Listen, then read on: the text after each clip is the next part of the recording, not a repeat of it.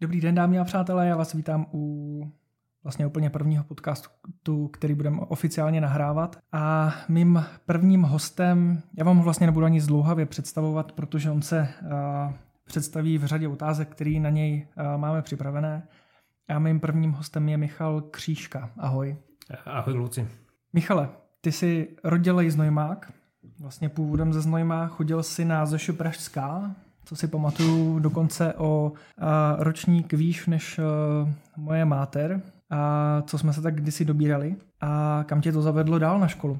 To tobě vlastně vůbec nevím. Jo, tak já jsem byl vlastně na základce ve Znojmě. To byla doba, kdy se chodilo z 8. třídy a mě bylo 13 let, když jsem vlastně ze Znojma už si naplánoval nějaký takový exit. A díky tomu, že jsem vlastně šel na vojenskou školu, tak jsem těch 13 letech ze Znojma odešel a už jsem se tam vlastně jako na dlouho nebo natrvalo nikdy nevrátil, takže jsem začal studovat střední školu eh, vojenskou zdravotní v Žilině. Mm-hmm. Jo, a protože to byly 90. léta, tak vlastně došlo k rozpadu federace a po prvním ročníku nás z té Žiliny převelili mm, zpátky do Čech a střední školu jako takovou jsem dostudoval v Hradci Králové. Takže ty se někde, někdy jako neochutil vlastně pořádně jako gastro? Vzhledem k tomu, že se gastro věnuješ ne, já jsem, jako já celý jsem, život? Ne, ne já, jsem, já jsem vlastně člověk, který vystudoval zdravku a to gastro mě vlastně přitahoval možná jenom díky tomu, tomu původu, nebo tomu, že jsem z toho znojma, kde se vlastně ty potraviny nebo potravinářství nebo uh, zemědělství, prostě ten, ten kraj to tam tak má a já jsem vlastně měl hodně blízko k vínu.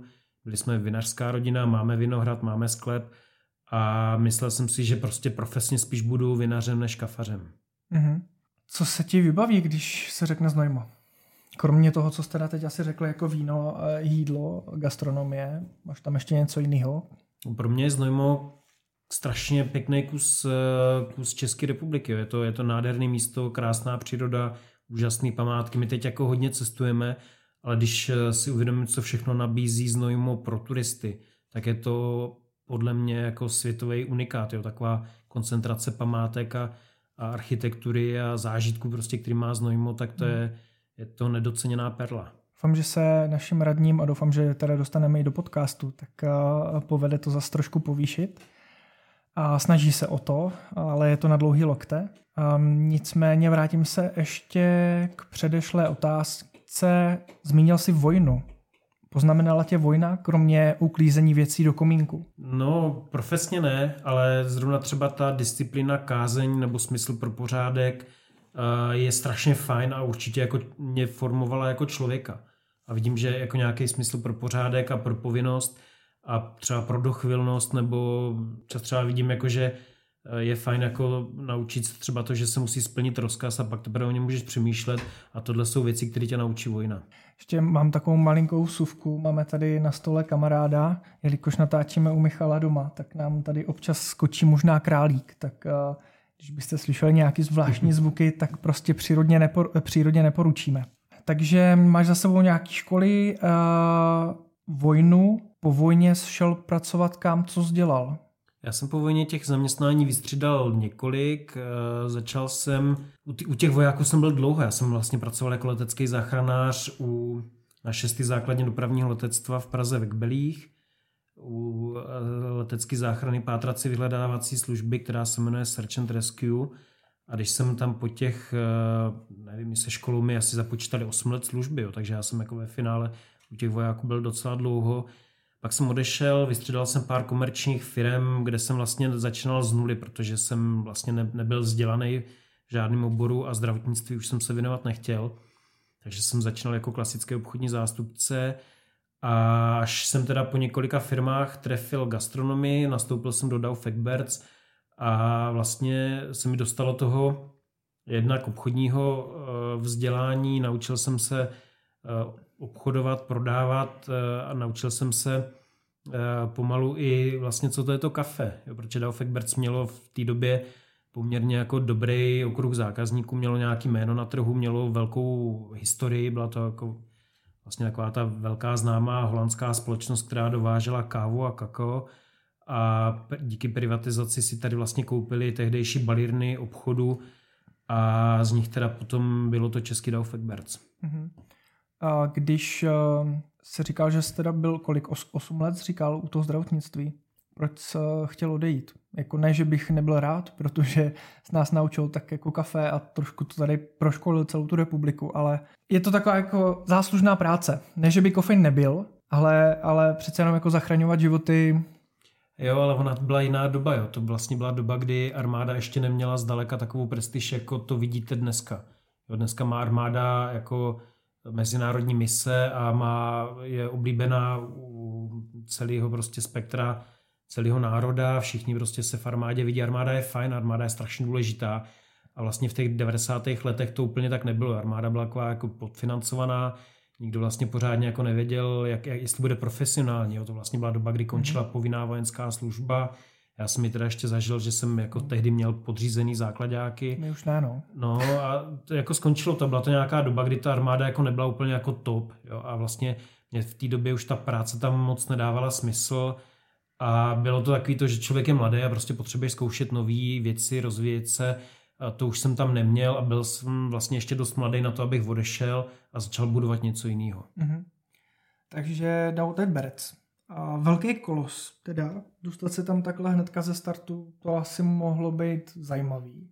A jak se tě proškolovali, nebo jak se tam dostal? Měl jsi nějaký, jak to říct, výběrový řízení, konkurs, hmm. co si budeme hmm. jako obchodáci, baristi a tedy jsou tak trošku jako herečky. Takže jak ty se k tomu dostal? Jak se dostal k té příležitosti?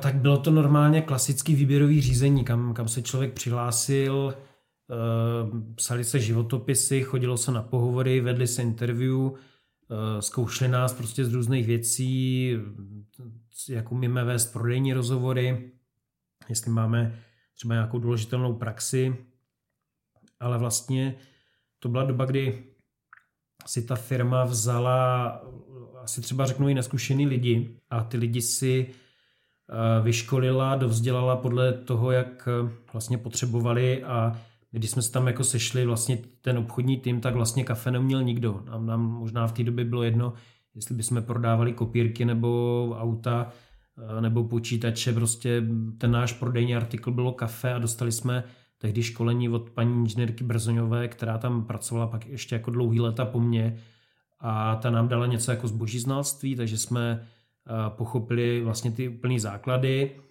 Eh, pak jsme tam měli baristu Honzu Hořínka, který taky jako dlouhodobě pak ještě byl v kávové branži. Měli jsme výborného pana ředitele, pana, pana Dolanského, který v současné době eh, vede další velký nadnárodní korporát Chibo, ke kterému jsem později přecházel. Takže vlastně jako ty, ty lidi sformovali takový jako dobrý tým a bylo, bylo jako radost tam pracovat. Měli jsme dobrý, dobrý výrobky, měli jsme slušný kávovary, měli jsme jako řeknu průměrný nebo průměrně dobrý kafe a v té době si myslím, že třeba ta firma, ten korporát ještě třeba i v té Praze nebo v tom gastru nebo obecně v hotelích, jako jsme byli hodně silný jako dodavatel kafe do hotelových eh, řetězců nebo do jako řešení Eh, hotelového kafe, takže tam ta, ta firma jako měla silnou pozici. Uh-huh. A to možná spousta lidí neví, ale uh, Doubted Birds, potažmo Chibo pod sebou určitě združuje nějaké kávové značky známější. Uh, vybavíš si ještě který? Který jste zastupovali vlastně? To není, protože v kavárnách se běžně nesetkáš s kávou Doubted Birds. No, protože Doubted Birds byla vždycky vedena jako retailová značka, to znamená, že to byl výrobek, který znali malospotřebitelé z regálu a byl to vlastně výrobek, který jste si mohli koupit, eh, nevím, v jednotě nebo v Tesku nebo eh, v Kauflandu a to, tam jako už tehdy věděli moc dobře, že to, co funguje v malou obchodu, tak nebude fungovat eh, ve velkou obchodu nebo obecně v profi gastru. Jo, takže proto profi gastro my jsme pak měli v Daufegbert se vytvořil vlastně nový brand, jo, koupila se licence na značku Piazza de Oro, Mm-hmm. To už a, je známější pro nás. A všechny vlastně... ta byla často, často všude a hodně byla na kávovarech jako značka. A to byl vlastně umělej brand, který si ta firma vytvořila, aby s ním právě mohla jít eh, do gastronomie a nabídnout lidem s matkou Dow Fagbirds značku, která je víc sexy, mm-hmm. která prostě není spojená s tím regálem, eh, kde si prostě mm, malo spotřebitel, babička může koupit pitlík s kafem a je na něm dal Fatbirds, tak ty věci, které fungují na regále, tak nefungují v profi gastru. Uh-huh. když porovnáš teďka, jelikož, a k tomu se dostaneme jako později, děláš s výběrovkou, kterou si vybíráš, znáš od ní informace skoro přes 10 kolen eh, farmářů a tak dál. Co pro tebe v té době bylo to Peliny, nebo Doubt Edwards, nebo to Chibo? Jak eh, to na tebe jako působilo? Je to jako velký kolos samozřejmě, určitě tam bude nějaká podpora, Zajímal se o ty informace, o té kávě, nebo zajímal, ale to... dostal si je? Nedostal, protože tehdy se na kafe koukalo úplně jinak než, než dneska. Jo, tehdy vlastně z, z, o tom úspěchu rozhodovali úplně jiné uh, věci. Asi jo. odběry hlavně. A... My, jsme, my jsme řešili, že máme nějaký kávovary, eh, zákazník se zeptal jenom, jestli je to jednopáka, dvoupáka, vůbec jako nez, nezajímala nějaká značka nebo nějaká teplotní stabilita, nebo jestli to má displej, nebo jakou to má páru, to tehdy vlastně jako nikoho eh, vlastně jako nezajímalo. To, to se ani nevědělo, neřešilo se to, neznalo se to. A tak jako vlastně ten trh nevyžadoval informace o technologiích, tak už je vůbec nevyžadoval o tom, o tom samotném produktu, o tom kafi. On to byl de facto krabicový biznis, kde my jsme dodávali jenom krabici, ve které byly nějaké výrobky a vlastně nikoho ani nezajímala ta chuť.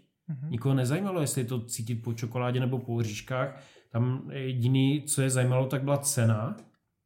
A ta cena v porovnání potom s konkurencí, že třeba se řeklo, hele, tamhle značka XY nám to stejně nabízí o 50 korun levnějc, tak vlastně to rozhodovalo. A my jsme vlastně vůbec neměli ponětí o tom, jaký je původ té potraviny. Tam se vůbec ten origin, nebo ten farmář, nebo ta odrůda, metoda sběru, ehm, způsob zpracování se vůbec neřešilo. Tehdy nebyla ta doba, kdy by lidi řešili, jestli je to žlutý katuaj nebo eh, červený bourbon, prostě to se nevědělo. A trh to nevěděl, neznal to, neptali se na to a my bychom na to ani neuměli odpovědět. Ten trh prostě spal, ty informace nebyly a nikdo ani nevěděl, že by, že by to takhle měl chtít znát nebo být o tom informovaný. A nevíš, nemáš tušení, v čem mohl být ten bod zlomu, krom vývoje, krom vývoje těch, těch lidí, jestli je to jako rozmach internetu. Nebo, určitě, určitě to bylo, nebo... bylo, byly to, bylo to asi celospolečenská změna, kdy uh, to třeba podle mě přišlo i s tím, že lidi začali být víc uvědomili, co se týká uh, jednak sebe, uvědom, uvědomování si sebe sama jsme vlastně to, co jíme a když lidi začali pátrat po tom, co jedí, eh, odkud je potravina, eh, kdo je jejím výrobcem, kdo je pěstitelem, v jakém množství se vyrábí, tak vlastně i ten pohled změnil potom vůbec vnímání kafe jako takového. A přišla větší informovanost, přišly, otevřely se víc ty hranice, i když jako to sice byly 90. léta, nebo už to byl eh, rok 2000, ale najednou prostě přišli, přišel ten trend jo, a najednou, když, když přicházejí trendy a už je tady někdo reflektuje a někdo řekne, hele, budeme mít biohovězí, budeme mít, nevím, vajíčka z udržitelného chovu a najednou prostě někdo chtěl i třeba v té době fairtradeový kafe a ten fairtrade to byl taky nějaký trend, jo? sice pak se ukázalo, že to je nějaký napůl slepá ulička, ale prostě e, přišlo to, bylo to, lidi se zajímali a nám to třeba pomohlo otevřít vnímání o ty výběrové kávy, protože najednou lidi chtěli víc a chtěli lepší kvalitu a byla to doba, kdy si za ní byli ochotní i připlatit. A to jsou vlastně všechny ty věci. Celospolečenská změna, vnímání potravin, um, ochota vůbec jako naslouchat těm, to, co říkají ti producenti, co říkají zemědělci, farmáři. A vlastně možná to byl trend, nebo možná to byla móda. A díky tomu vlastně to teď tady je, ale samozřejmě to sebou přinesly první lokální firmy. Jo. Mhm. Do, do té doby tady ty karty drželo 5-6 velkých hráčů, nadnárodních a najednou prostě přišly ty malé štiky do toho rybníku a tím se to změnilo. Mm-hmm. Jsi schopný si ještě vybavit třeba, eh, jelikož jsi byl obchodák, kolik jsi byl schopný v, nějaký měsíc, buď celkově, nebo po jednotlivcích těch kavárnách třeba prodat měsíčně kafe?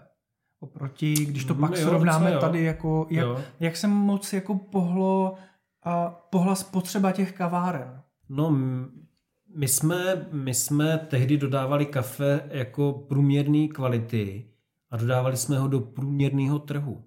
My jsme jako nikdy, eh, jako ten, ty velké nadnárodní korporace jsme nikdy nemohli zacílit třeba úplně to top jako prémiový gastro. Jo, tam, tam třeba byla etablovaná jedna italská firma a A tu měli všichni. A my jsme pak sbírali ten zbytek. Jo. My jsme byli takový to střední pásmo.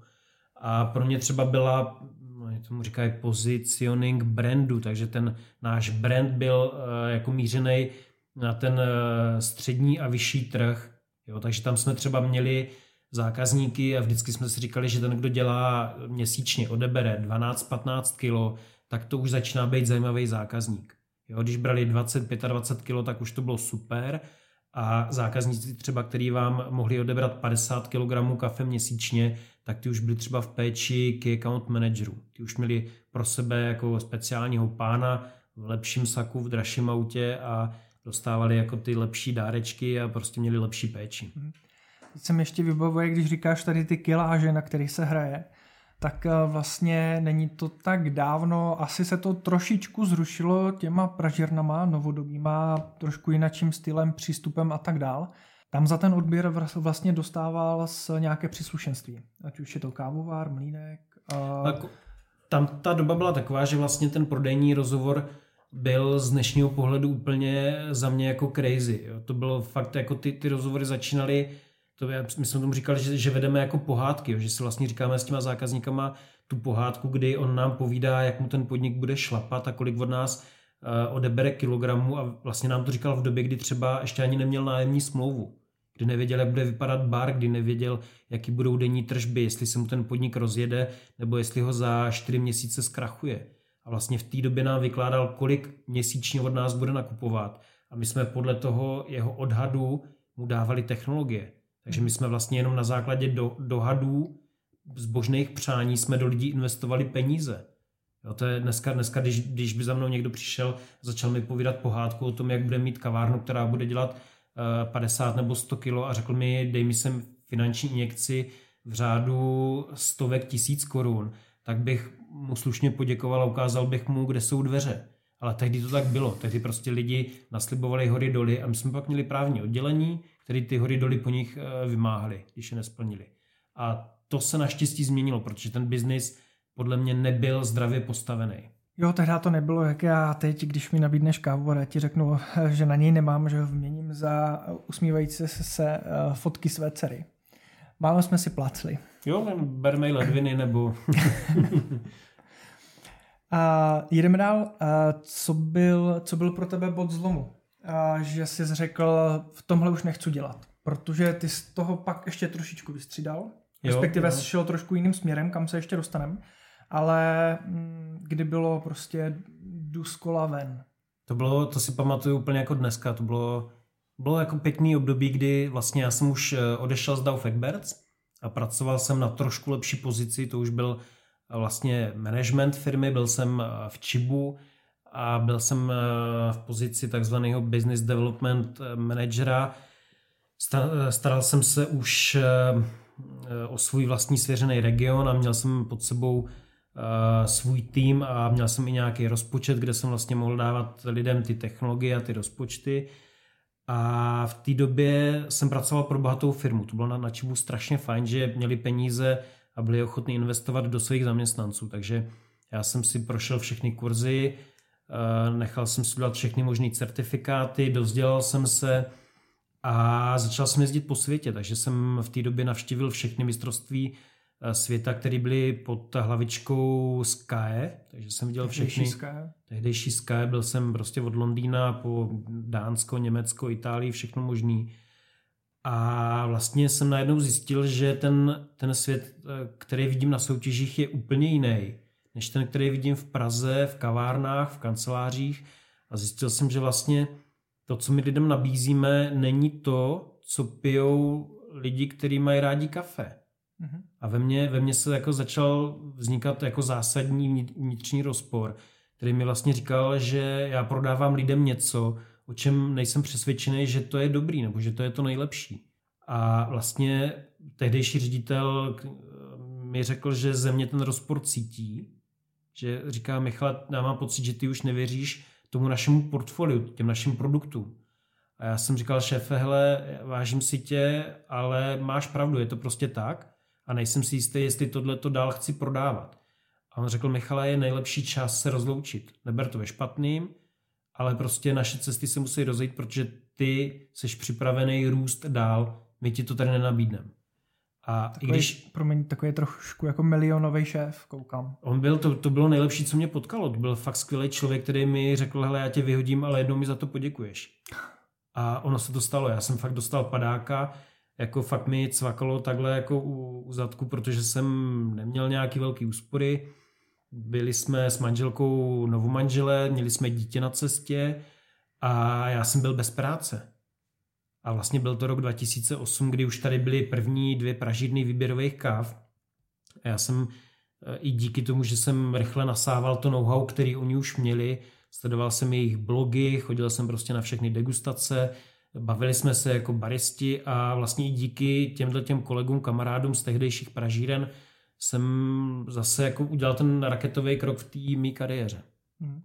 Teď e, s odstupem času máš to za sebou hodně. Vrátil bys to rozhodnutí? Dělal bys v tom kolosu, dal si klapky na oči, růžový brýle nasadil a vrátil by ses? Přece jenom už jsou trošku někde jinde, ty nějaký povědomí máš, nebylo ti tam vlastně možná trošku dobře? Bylo mi tam dobře. Bylo mi tam moc dobře. Bylo to, byla to doba, kdy jsem měl hezký auto, měl jsem hezký plat, měl jsem zaplacenou dovolenou, měl jsem všechno. Ale v té době jsem prostě musel odejít. A dneska jsem v době, kdy mám za sebou 14 let soukromého podnikání, nikdo nemládneme. A já jsem přemýšlel, pokud by mělo přijít laso z takovéhohle korporátu a kdyby, kdyby to měla být vzájemně obohacující spolupráce, tak přemýšlím, že by mě to jako se zase jako bavilo nakouknout jako do těch velkých nadnárodních firm a, a trošku se zase podívat, jak to dělají ty velcí hráči, nevím, pracoval jsem třeba externě pro Nestlé, pracoval jsem pro Costa Coffee a vím, že každý jedno setkání s těma obrovskýma eh, společnostma i mě jako člověka, který stojí za výběrovou kávou, tak mě vždycky strašně pomohlo, posunulo mě. Pomohlo mi něco pochopit, eh, něco, něčem se dovzdělat a eh, můžeme si říct, že to dělají jinak, než, než to dělám já, ale každý to jedno setkání bylo obrovsky obohacující. Hmm. A když jsem mluvil teďka o Nestlé, a Nestlé mám dojem, před pár lety koupilo Blue Bottle. Je to možný? Mm-hmm, určitě. Blue Bottle pro představuje, to je výběrovka, ne? Když se nepletu. Tak je to, jak když by čes, česká Marila koupila, koupila třeba double shot. Ne? Když jo, ale ono to, ono to dává smysl. Ty věci se dějí, ty velké firmy kupují i tyhle ty třeba startupy. Jo, dneska takový jako hodně moderní slovo uděláš projekt, on se povede, nabereš zákazníky, koupíš technologie, uděláš design obalu, začneš prodávat a pak někdo přijde a řekne, hele, mně se to líbí a já si s tím doplním své portfolio. Mm-hmm. A řeknou, my, my děláme komerční kafe, my dodáváme do běžných průměrných podniků, ale chceme mít topku pro naše top a ono to dává smysl, že si někdo koupí něco takhle hezkého. Já tomu fandím, ale zároveň bych přál, aby to bylo ku prospěchu obou dvou, aby se nestalo jenom to, že ten velký koupí toho malého, hezkého a tím to zvadne. Myslíš, že to má mm, potenciál, že to udrží, že to nesklouzne vzhledem k tomu, že asi komerční normální kafe se prodává prostě mm, asi líp než eh, výběrovka, furt jsme malý jako segment, ale myslíš, že to s prominutím nesprasej, Zprasí, určitě to zprasí, ale jde o to, jak moc a jak moc jeden nebo druhý povolí. A ta odpověď by asi měla být v tom smyslu, že ty zázraky se nedějou lusknutím prstů. A jestli třeba moje školení pro velkou nadnárodní největší společnost, která vyrábí nejvíc jídla na světě, mělo spočívat v tom, že něco málo změnili. Něco. Změnili uh, složení výrobku, přestali, nevím, dávat míň palmáče do nějakého jednoho výrobku nebo omezili um, barvivo, který byl fosforeskující, tak ho nahradili něčím přírodním. Tak kdyby každý tenhle ten jeden malý bodík, který si ten velký korporát vezme od toho malého člověka, kdyby, kdyby tím kormidlem jenom trošičku pohnul a za pár let ten obrovský zaoceánský parník se vychýlil pár stupňů ze svého směru, tak to mělo smysl. Mm-hmm. Když by se všichni ponaučili. Aspoň kousíček by nám tady bylo všem hned líp. Což mě možná trošičku přivádí a na to, jako jestli nebudeš chtít, tak neodpovídej. Ale vím, že kdysi dávno směl takový malý rozhovor i třeba se Zdendou Polreichem. A on má, myslím, u sebe v restauraci Ili, mm-hmm. se se nepletu. A tam jsem moc nepochodil s argumentama. Tak eh, já obecně s kuchařema pracuju strašně dlouho, hodně intenzivně. Myslím si, že mám mezi kuchařema možná nejvíc svých osobních přátel. A myslím si, že je to strašně fajn prostě pracovat s kuchařema. Strašně mě to nabíjí, obohacuje. Líbí se mi, jak pracuju s chutěma, s texturama, se servisem, s designem stolu pro stírání. Ale kafi rozumí tak jeden třeba z 20. Hmm. Osobně taky nevím moc restaurací, kde bych si dal jako dobrý kafe. Je jich pomálu. Je jich málo, ale někde, ale zase já třeba teďka bavím o Praze a můžu ti říct, že jestli je v Praze třeba teďka, nevím, 10 restaurací, které mají Michelinskýho biba, tak už dneska je to tak, že ve větší polovině z nich si dáš dobrý kafe. A to ještě před dvěma, třema rokama nebylo. Hmm. Takže ona se ta změna děje. Na, na můj pohled, eh, na můj vkus se ta změna děje strašně pomalu. Já jsem netrpělivý, ale 30 let je 30 let. Jako kdybych byl, kdyby ta změna měla přijít za půl roku, za rok, tak bych řekl, hele, mohlo to být rychlejší, ale v se ta změna stala za 28 let. Ale asi díky bohu za to, že prostě spousta těch nových eh, kuchařů mladých, jo, dneska, dneska jsou to kuchaři, kteří mají Biba a jsou to hvězdy typu eh, třeba Přemek Forejt a to jsou kluci mladí a oni už mají rádi kafe a budou dbát na to, aby v jejich podniku to kafe bylo dobrý. Jo, ale pořád jsou to ty jednotlivosti, není to ten mainstream. Když mluvíš o Přemovi, byl jsi u něj? Byli jsme na několika jeho večeřích, který dělal jako pop-upový, ale přímo u něj v Antré jsme ještě nebyli. Ne? To by mě totiž zajímalo, jestli on už poučený je, jestli teda má rád kafe a to kafe tam má dobrý, protože vůbec nevím, nikdy jsem neviděl možná na menu nebo na něčem prezentujícím, eh, co by měl za kafe, protože eh, já, jelikož to student eh, kuchařiny a gastronomie, tak vlastně poslední věc, která je na meníčku, tak je kafe a má to být hřeb večera. Mm-hmm. A když víme, že 90 už asi třeba 5% restaurací to kafe dobrý úplně nemá. Z našeho pohledu samozřejmě může mít každý jiný názor a laťku danou, tak tam to kafe prostě dobrý není. Eh, já jsem byl osobně v restauraci, která patří do té skupiny, kde dělá Přemek. Byl jsem, nebyl jsem v Andre, byl jsem v Lobstru a tam měli kafe italský nevýběrový. Ale Dal jsem si ho, ale dopadlo to, jak, jak jsem čekal, že to dopadne. Jo, takže jsi neměl očekávání. Neměl vlastně. jsem vysoké očekávání a ta satisfakce nepřišla. Mhm. No, to je vzdálenější minulost, to, co jsme teďka probírali, vlastně takové krátké představení úplně jako ze začátku tvý kariéry. Mm. A ta dál pokračovala a v té v tý, teď asi střední fázi, tak jsem tě nejspíš poznal i já. A to byla fáze, kdy jsi lítal všude možně, jak splašený, dělal školení, snažil se dětskám nabouchat do hlavy, že to, co se doteď učili o kafy, vlastně je možná trošičku jinak a snažil se hodně tohle bušit vlastně do škol. Vlastně jak se k tomu dostal, že zrovna tohle je ta díra na trhu? Měl jsi to osondované, že ne, tohle to, nikdo nedělá, nebo... To byla, to byla spontánní akce a zase u toho bylo Nestlé, protože v tom roce 2008-2009 vybrali čtyři hotelové školy, o kterých jsme si mysleli, že jsou v té době nejlepší a má smysl s nima pracovat. Pak se vlastně ukázalo, že dvě z těch čtyřech škol už stojí vlastně úplně za prd a ale vlastně nám to pomohlo nastartovat celý ten projekt a díky tomu se vlastně to vzdělávání, ten, ty baristické kurzy pak rozšířili až do takového kvanta škol, že opravdu v tom ty nejvyšší fázi se jezdilo asi 83 škol po celé republice, jak v Česku, eh, tak na Slovensku. Mezi ty školy vlastně patřila i chviličku i naše škola ve Znojmě, Přimka. Mm-hmm. A tam jsme teda za tebe dostali jako pěkný sekec, mm-hmm. protože byl takový kontroverzní.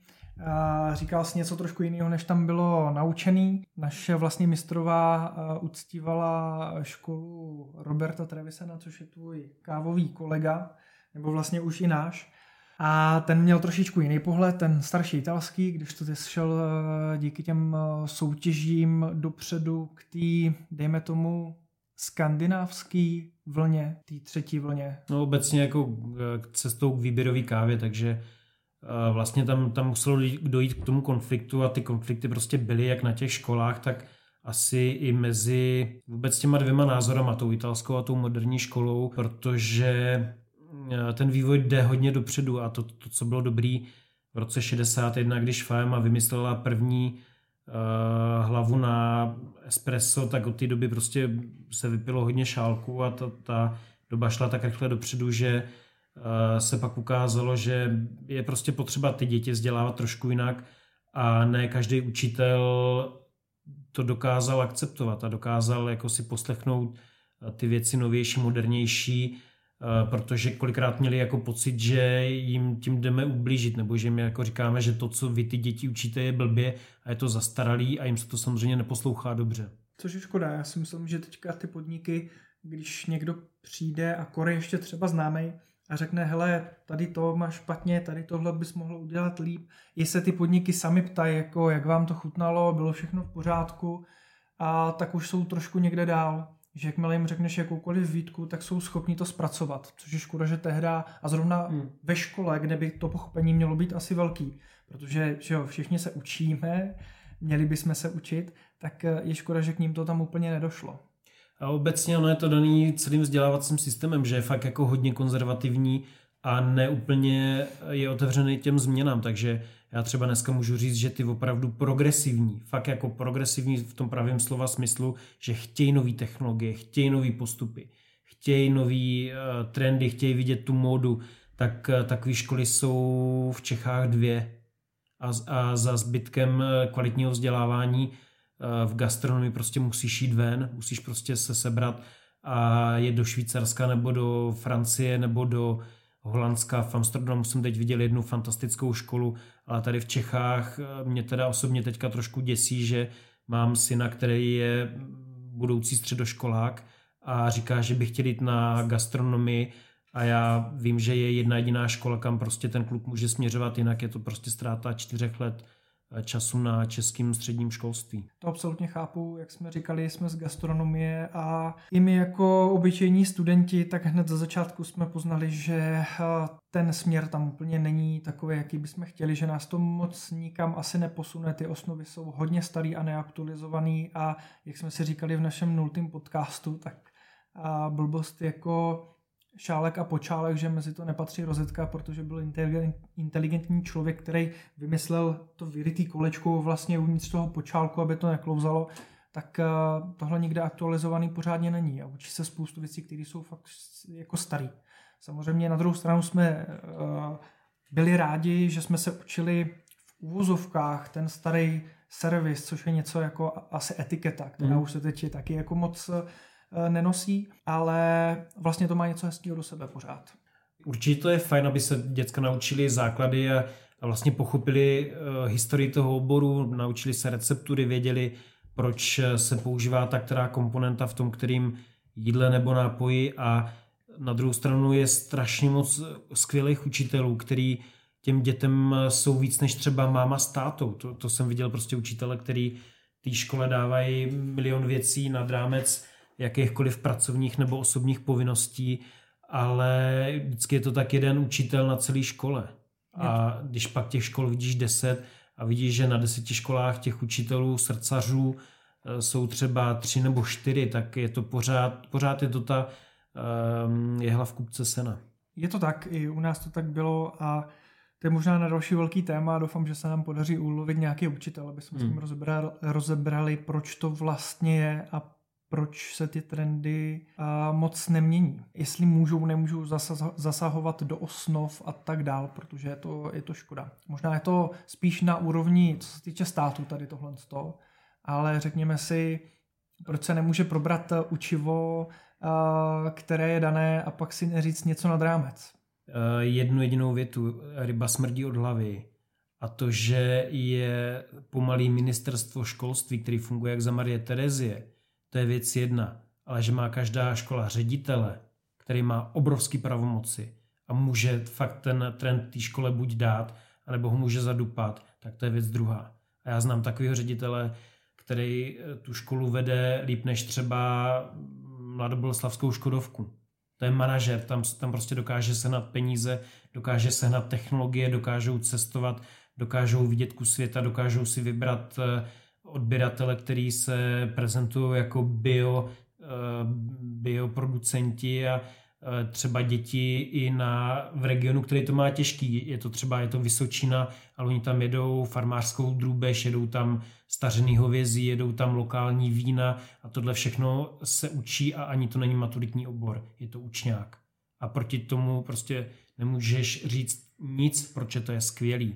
A kdo za to může, kdo to způsobil, je pan ředitel, protože se obklopil skvělýma lidma, má skvělý sbor a ten skvělý sbor a skvělí učitelé si natáhnou skvělý děcka. A tak to prostě je. Když chceš, tak to jde. Když nechceš, tak se budeš vymlouvat, že ministerstvo a že vláda a že školství a tak dále. Jako je, to, je to, vždycky je to ten ředitel.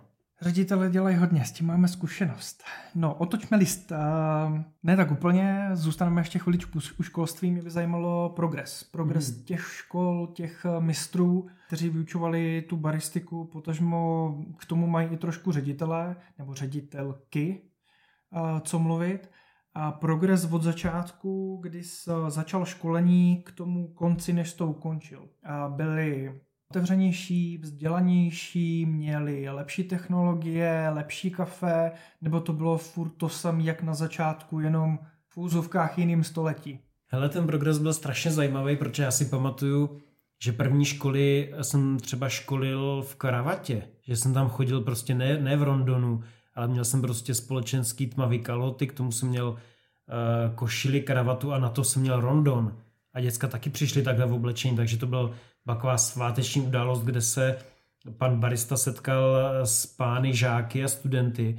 No a ono to postupně jako mělo takovou sestupnou tendenci, že, že za chvíli vlastně děcka chodili v džínách a v tričku a já už jsem pak taky nosil džíny a, a v obyčejný um, tenisky na nohách a, a vlastně jsem si myslel, že to jakoby modernizujeme. Jo, takže my jsme trošku jako měnili tu formu od takový ty upjatý, ty, ty formální, spíš k té neformálnosti a měnily se, měnily se technologie, takže já jsem začínal třeba s obyčejným kávovarem třeba v hodnotě, nevím, 70 tisíc a končil jsem s tím, že jsem vozil e, Marzoko.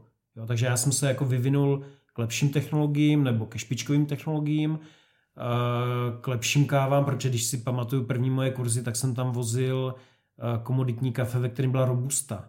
A bylo to fajn a lidem to stačilo kupovala se levný supermarketový mlíko a stačilo to. Jo. Ke konci už se dělalo prostě s lepším eh, nebo s výborným kafem, s kvalitním mlíkem a dělal se jako i lepší servis a jako z mýho pohledu jsem to posouval, bylo to lepší, ale ze strany škol ten progres byl pomalejší, ale jako byl, jo, myslím si, že jsme jako hodně školám eh, jako dokázali ukázat, jak se to má dělat a viděl jsem to třeba i na těch soutěžích, že jako bylo pět, osm škol v republice, které už dokázali připravit mm, studenty až tak, že bys řekl, hele, ještě trošku, ještě trošku jako potrénujte ty děcka a můžou jít na baristu roku, můžou jít na, na soutěž mezi dospělí.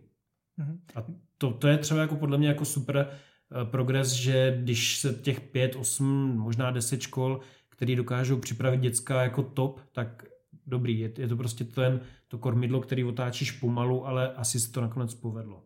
K tomu budu mít potom dvě doplňující otázky, doufám, že na ně nezapomenu. Ale ještě tady mám v poznámkách, kde si bral inspiraci. Na ty kurzy, na to zlepšování, krom těch zahraničních soutěží, v České republice vlastně bylo jenom národní kolo, kde se toho asi moc člověk jako nenaučil, takže ten směr udávalo to okolí. Kde zbral ty informace? Hele, pro mě to byl vždycky barista roku. Já jsem i... Takže vlastně, i česká vlastně. Česká, česká mm-hmm. scéna. Hlavně to, že jsem vlastně se znal asi se všema těma dě, dětskama baristama, který soutěžili a někoho jsem třeba někdy já připravoval na, na, na tu vrcholnou soutěž, ale vlastně si pamatuju, že na, na všech školách jsem pouštěl vždycky videa.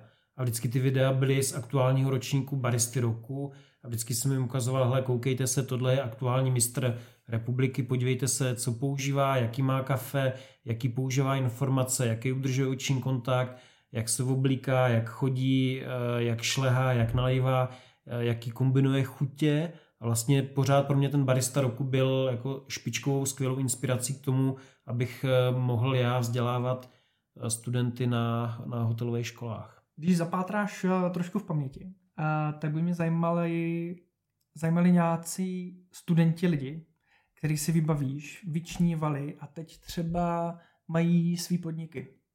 Kavárny, někde pracují, jsou v zahraničí a tak dále. Přece jenom ti pod rukou prošlo spoustu lidí a to by bylo, aby se někdo neujal. Jo, tak určitě, eh, určitě to bylo, těch, těch lidí bylo hodně a byli zajímaví a já bych nechtěl si vzpomenout na jednoho, protože těch zajímavých jmén bylo třeba z každého kurzu, kde bylo, nevím, 18-20 dětí, tak byl jeden, dva, byli zajímaví. A když si vezme, že těch dětí mi třeba prošlo těma rukama, nevím, 15-20 tisíc, tak bychom se bavili o tom, že ti mám říct osudy 200 lidí. Ale vím, že prostě jsou studenti, jsou v zahraničí, byli ve Španělsku, někdo je ve Velké Británii, někdo je stabilně v Německu, někdo šel pracovat do zahraničních pražíren, někdo si otevřel vlastní podniky, někdo třeba zůstal jenom v gastru, to taky vidím, jakože třeba nejsou vyloženě baristi, ale eh, byli v hotelích. Měl jsem kluka, který dělal eh, pro Four Season eh, na Maledivách. Jo, to, to jako, kolikrát jako to bylo strašně fajn jako sledovat, že ty děcka, který už na té škole, na tom kurzu vyčněvali, tak většinou jsem pak tu jejich kariéru sledoval a, a dneska třeba s odstupem těch let mě baví, že si je vybavuju jako takový třešti prdla, který dělali bordel a byli hluční a byli drzí a pak najednou vidíš, hele, pracuju tamhle v rezortu, tamhle jsem na horách, tamhle jsem v zajímavé restauraci a najednou vidíš, jak se fotějí s partnerkou eh, u ultrazvuku a najednou vidíš, jako, že mají tříletý, pětiletý dětičky a, a jako jsou také jako moje děti, který, který jsem jako provázel nějakou fázi jejich i mého života a vidím, že jich část zůstala v gastronomii a vidím to třeba i teďka na mém biznise, že mě kolikrát osloví a řeknou, hele Michale, tehda byl s naším lektorem a my bychom teď něco chtěli řešit. Jo, tak jako vidím, že ta práce měla smysl, ale byla to dlouhodobá práce. Ne, nebylo to jako rychlej biznis, že někoho vyškolíš a uh, on s tebou bude spolupracovat. Mluvil jsi o kávových soutěžích. Co tvoje soutěž? Já vím, že ty jsi zkoušel taky. Tvoje popisování na kurzu bylo, vzal jsem kafe A, vzal jsem kafe B no, a vysypal do násypky a to byla moje soutěžní, blend, můj soutěžní blend. A jak na tohle vzpomínáš? Šel bys znova soutěžit mimochodem? Jako v té době, když mě bylo, nevím, 25, tak bych šel soutěžit. Dneska, dneska možná o to radějc a s větším elánem a, a jako šel bych se bavit, jo, ta, ta soutěž prostě je show, byť to tenkrát, nebo když stojíš na té stage, tak samozřejmě se klepeš jak ratlík, ale dneska bych si to šel užít a, a jako sám si jako kolikrát, když tady dělám kafe, tak si jako říkám, jako tohle teďka dělám tohle a popisuju a používám tohle tu kávu z tohohle regionu, v chuti budeš cítit to, tohle, jako někdy si to sám jako před sebou zahraju a jako myslím si, že to, že jdeš na tu soutěž, tak to tě změní, to tě fakt jako tu hlavu to přepne z modelu e, nosítka, obsluha, barman, barista, ten, kdo dělá kafe nebo šlehá mlíko, tak to z tebe udělá tu komplexní osobnost. Seš někdo, máš jméno, eh, umíš komunikovat, jdeš to přednést, jdeš se prodat. A máš svoji hodnotu, a máš svoji vizi a jdeš to přednést té porotě a oni tě ocenějí. Hmm. Tohle, jak jsi řekl, klepu se jak ratlík. To já jsem měl taky, když jsem chodíval jako student na soutěže a jsem byl strašně stresař. A Nevím, jestli se mi to úplně podařilo vypnout. Teď jsem si tak jako zamýšlel a, a je fajn, že se nehroutím, když mi přijde nějaká kávová osobnost do kavárny. A, tak to je určitě fajn pokrok. A každý rok si slibuju, že teda půjdu, půjdu konečně na tu soutěž se podívat, ale nedokážu si představit, eh, že bych na to vlastně mohl jít, protože vypnout se na týden 14 dní měsíc z kavárny, abych opravdu jako dopiloval precizně techniku, doučil se angličtinu, a vybral skvělý kafe, chutnal ho každý den do zblbnutí, tak eh, nedokážu si představit, že prostě vypnu kavárnu, hmm. a jelikož jsme hodně malý tým a, a jdu na tu soutěž. Já si myslím, že už to není ani o tom, jako říct si, dám tomu týden nebo 14 dní nebo měsíc, jo, že když jsem měl třeba poslední lidi, který jsem trénoval někdy před čtyřma rokama, tak to bylo o šestiměsíčním soustředění. A, a to, to já jsem třeba trénoval jako jednoho člověka, jako jeden člověk a jeden trenér. Ale pak ty, ty ostatní lidi už měli týmy. Měli týmy, kdy jeden sledoval mluvený projev, druhý měl kameru a sledoval vizuální projev, pak tam měl kluk eh, dva techniky kolem sebe, který sledovali techniku, pak tam měl čtyři degustátory, který přesně jako chutnali, jestli ty deskriptory, který tým dáváš, jestli tam skutečně jsou. A vlastně to byly týmy, to byly týmy lidí, jako když máš Formuli 1, volantem kroutí jeden, ale dalších 50 jim na, jich na tom pracuje. A takhle vlastně to jsou poslední léta, je ta soutěž o tom, že prostě musíš mít skvělý tým, který tě připraví jako toho jednoho, který tam pak eh, tu práci prodá.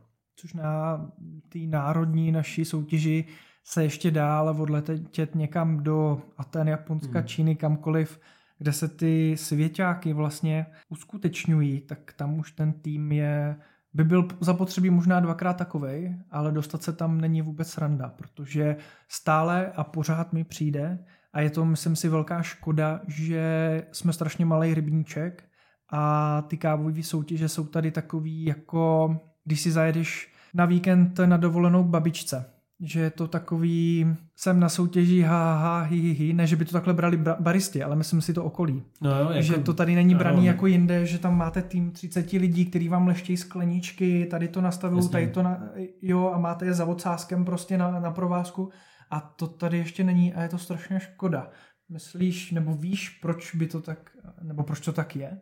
Puh, to je těžká strašně otázka, těžká že? otázka, protože já jsem ti byl schopný odpovědět, jak by to mělo být, jak by měly být týmy, jak by měly být financovaný, jestli zatím má stát sponzor, eh, kolik potřebuješ technologií, kolik potřebuješ právě těch přípravných dnů, týdnů, měsíců lidí, ale proč ta veřejnost tu naši práci pořád vnímá eh, jako svým způsobem jako někdy i podivínství.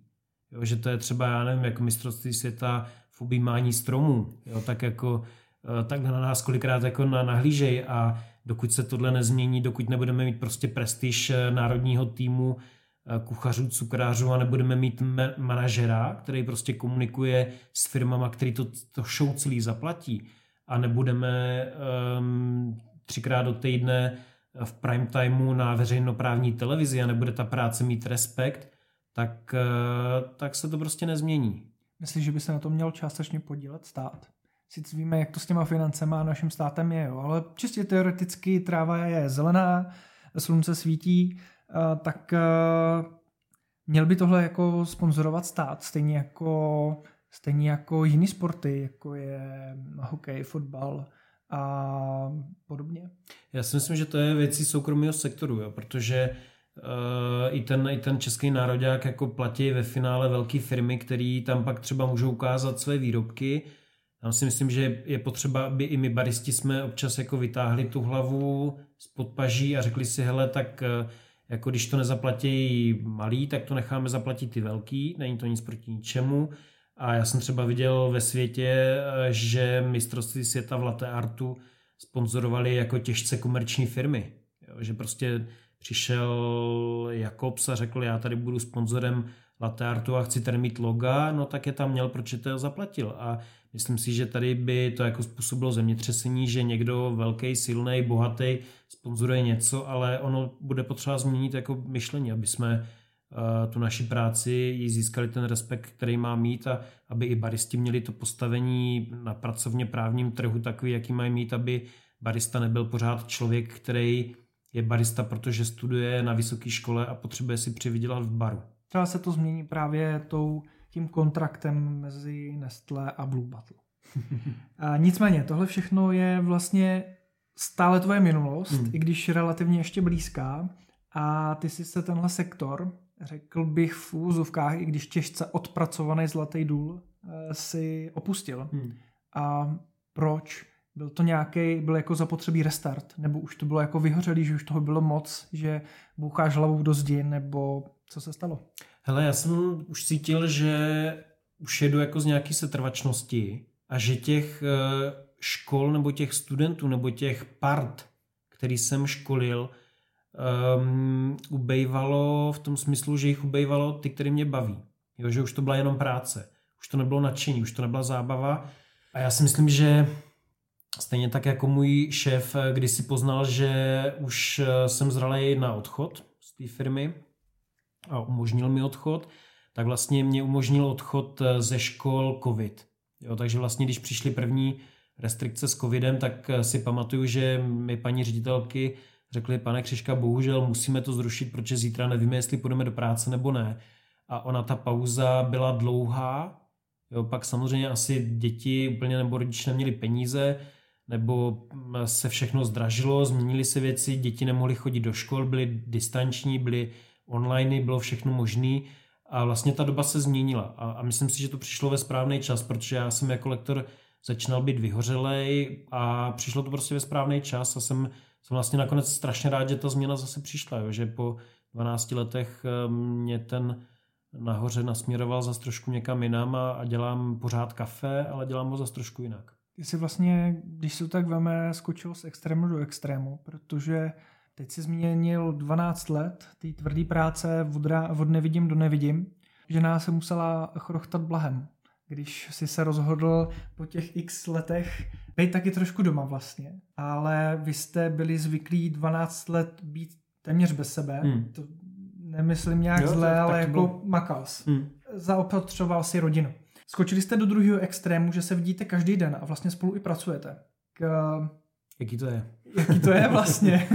Hele, je to, bylo to nový pro oba dva, protože my jsme, my jsme fakt jako byli novomanželé. Jo. My jsme spolu moc jako nežili. Já jsem tady byl na víkendy a v neděli odpoledne jsem dostal zbalený kufr a odjel jsem na 14 dní.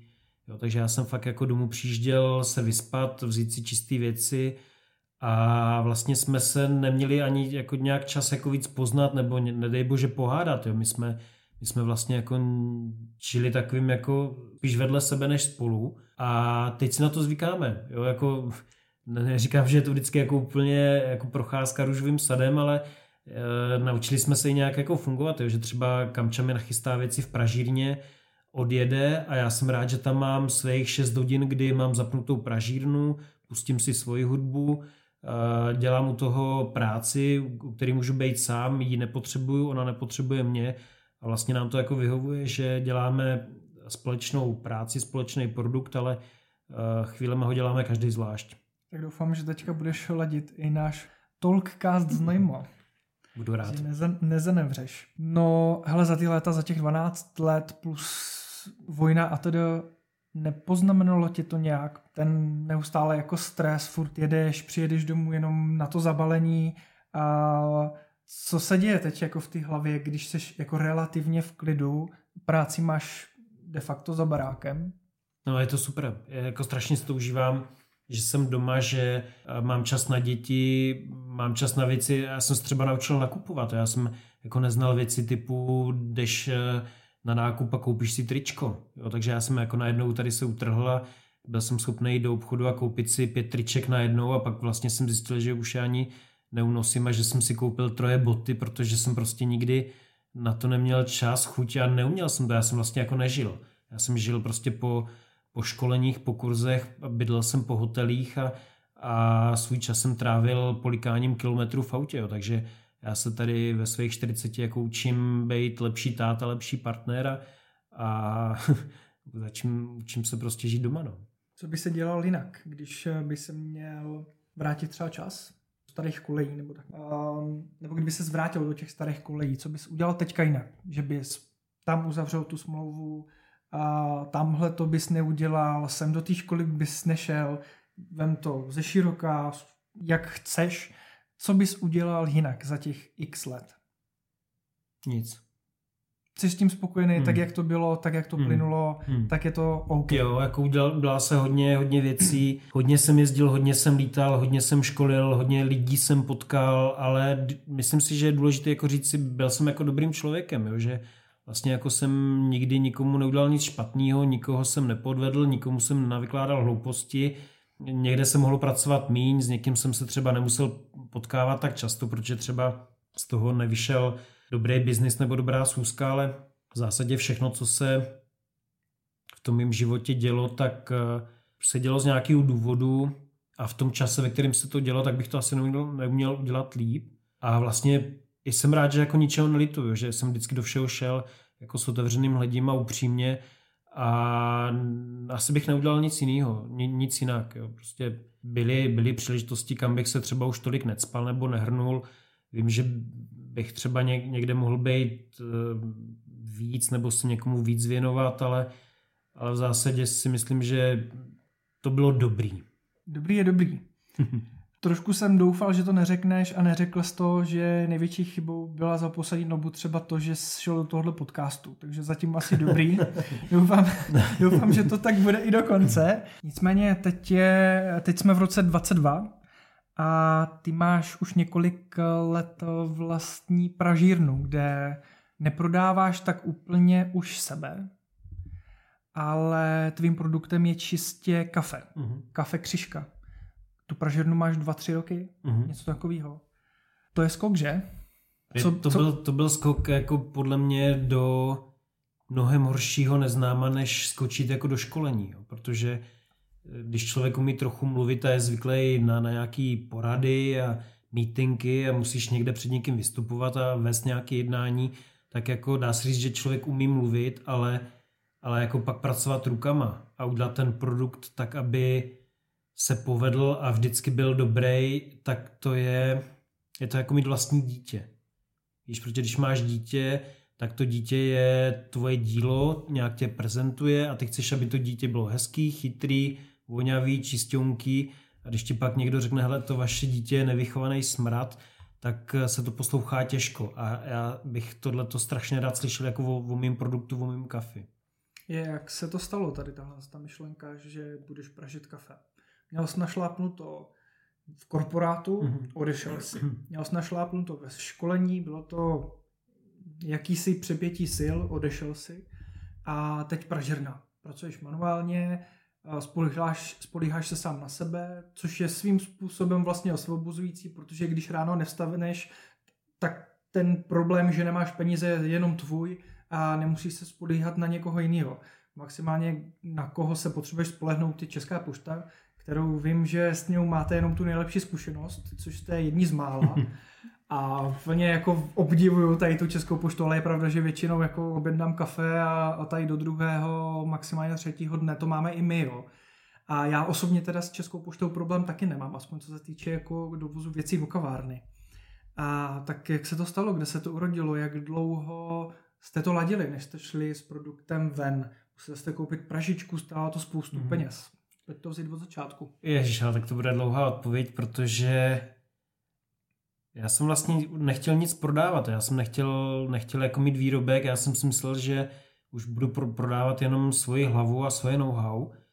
A vždycky jsem si říkal, že já budu ten strašně jako nezávislý, jo, že budu pracovat se všema pražírnama, že budu nabízet, jako když se mě lidi zeptají, kdo má dobrý kafe, tak já vysypu z rukávu 10 eh, e-shopů, kam se lidi mají obrátit a koupit si dobrý kafe a ono to tak jako hodně, hodně let fungovalo, ale pak vlastně jsem se dal dohromady s mým studentem tady z Poděbrat a vlastně on, on měl kafe, pražil kafe, já jsem vlastně mu dodal tehdy nějakou pražinu, na který začínal a vlastně tak nějak jako nenápadně pomalučku jsme vlastně začali nějak společně pracovat. On byl spíš teda to kafe a to pražení a ten výrobek a já jsem spíš byl pořád toto školení. No a pak v určitou chvíli jsme vlastně se rozešli a mě zůstali zákazníci, kteří jako říkali, hele, co teď teda to kafe, jako my jsme chtěli to tvoje kafe, říkám, no ale tak já teda asi to kafe udělám. No takže jsme jako opravdu de facto ze dne na den se rozhodli, že koupíme eh, technologii. Než se to stalo, tak jsme vlastně si ten eh, to samotný kafe nechali pražit u kamarádů v Liberci, u Nordbínu, takže ti nám vlastně třeba necelý rok nám dodávali vlastně kafata, na který byli naše zákazníci zvyklí. My jsme na ně dávali vlastní e, značku, vlastní etiketu a po roce teda fungování s Nordbínama jsme udělali vlastní technologii, koupili jsme vlastní pražičku, pronajmuli jsme prostory, nakoupili jsme zásoby a já jsem se vlastně zase rovnejma nohama skočil do toho, že se pokusím ovládnout eh, novou zkušenost, nový řemeslo a naučil jsem se pražit. Podělíš se s náma o nějaký čísla? No, jasně. Vím, že ty jsi hodně jako upřímnej, nemáš problém to sdělovat vlastně i na sockách, hmm. což eh, ne každý úplně dělá. Technologie, pražička. Hmm. Co to stojí, co to obnáší, co všechno si musíš koupit a zařídit pro to, abys mohl pražit. Hele, je to jako s autem, jo. Někdo, někomu vyhovuje v obyčejný auto za 300 tisíc eh, v základu, někdo potřebuje mít superauto nabitý elektronikou. Já jsem volil takovou jako, řekněme, lepší střední cestu, vyšší, vyšší střední třídu, mohl jsem mít Loringa za 2 miliony, na to jsem se jako úplně necítil, eh, tak jsme vybrali a jsme s tou volbou strašně moc spokojeným, jako mám jako fakt radost, že na to, že jsem o tom věděl něco málo, tak se povedla koupit dobrá pražička eh, od polské firmy Kofet a vlastně i s nějakýma doplňkovýma eh, výbavama, jako byl pneumatický loader, taková jako věc, která ti nasává zelený kafe. Plus jsme koupili rovnou Destoner, eh, to je věc, která ti odstraňuje cizorodý předměty z upraženého kafe. Tak Sakum Pardum, celá ta technologie, jak jsme ji dovezli, tak stála do 800 tisíc. To je hezká cena. Jo, jako 770, něco takového, jako 800 tisíc. Mm-hmm. K tomu předpokládám, že asi z, z plodiny musíš nějak řešit, ne? Jo, jasně, pak, pak jsou ty další věci, protože my jsme šli teda do prostoru, který byl skoloudovaný jako uh, pekárna, takže my jsme měli obrovský štěstí, že jsme našli prostory, které byly vykachličkované, byly skoloudované a jediné, co jsme teda řešili, tak byl rozvod plynu a jeho projekt a revize. To, to stálo, nevím, 25-28 tisíc. Pak jsme museli nechat udělat eh, zase certifikovaný komín eh, s revizí. To bylo, fů, nevím, 70-80 tisíc.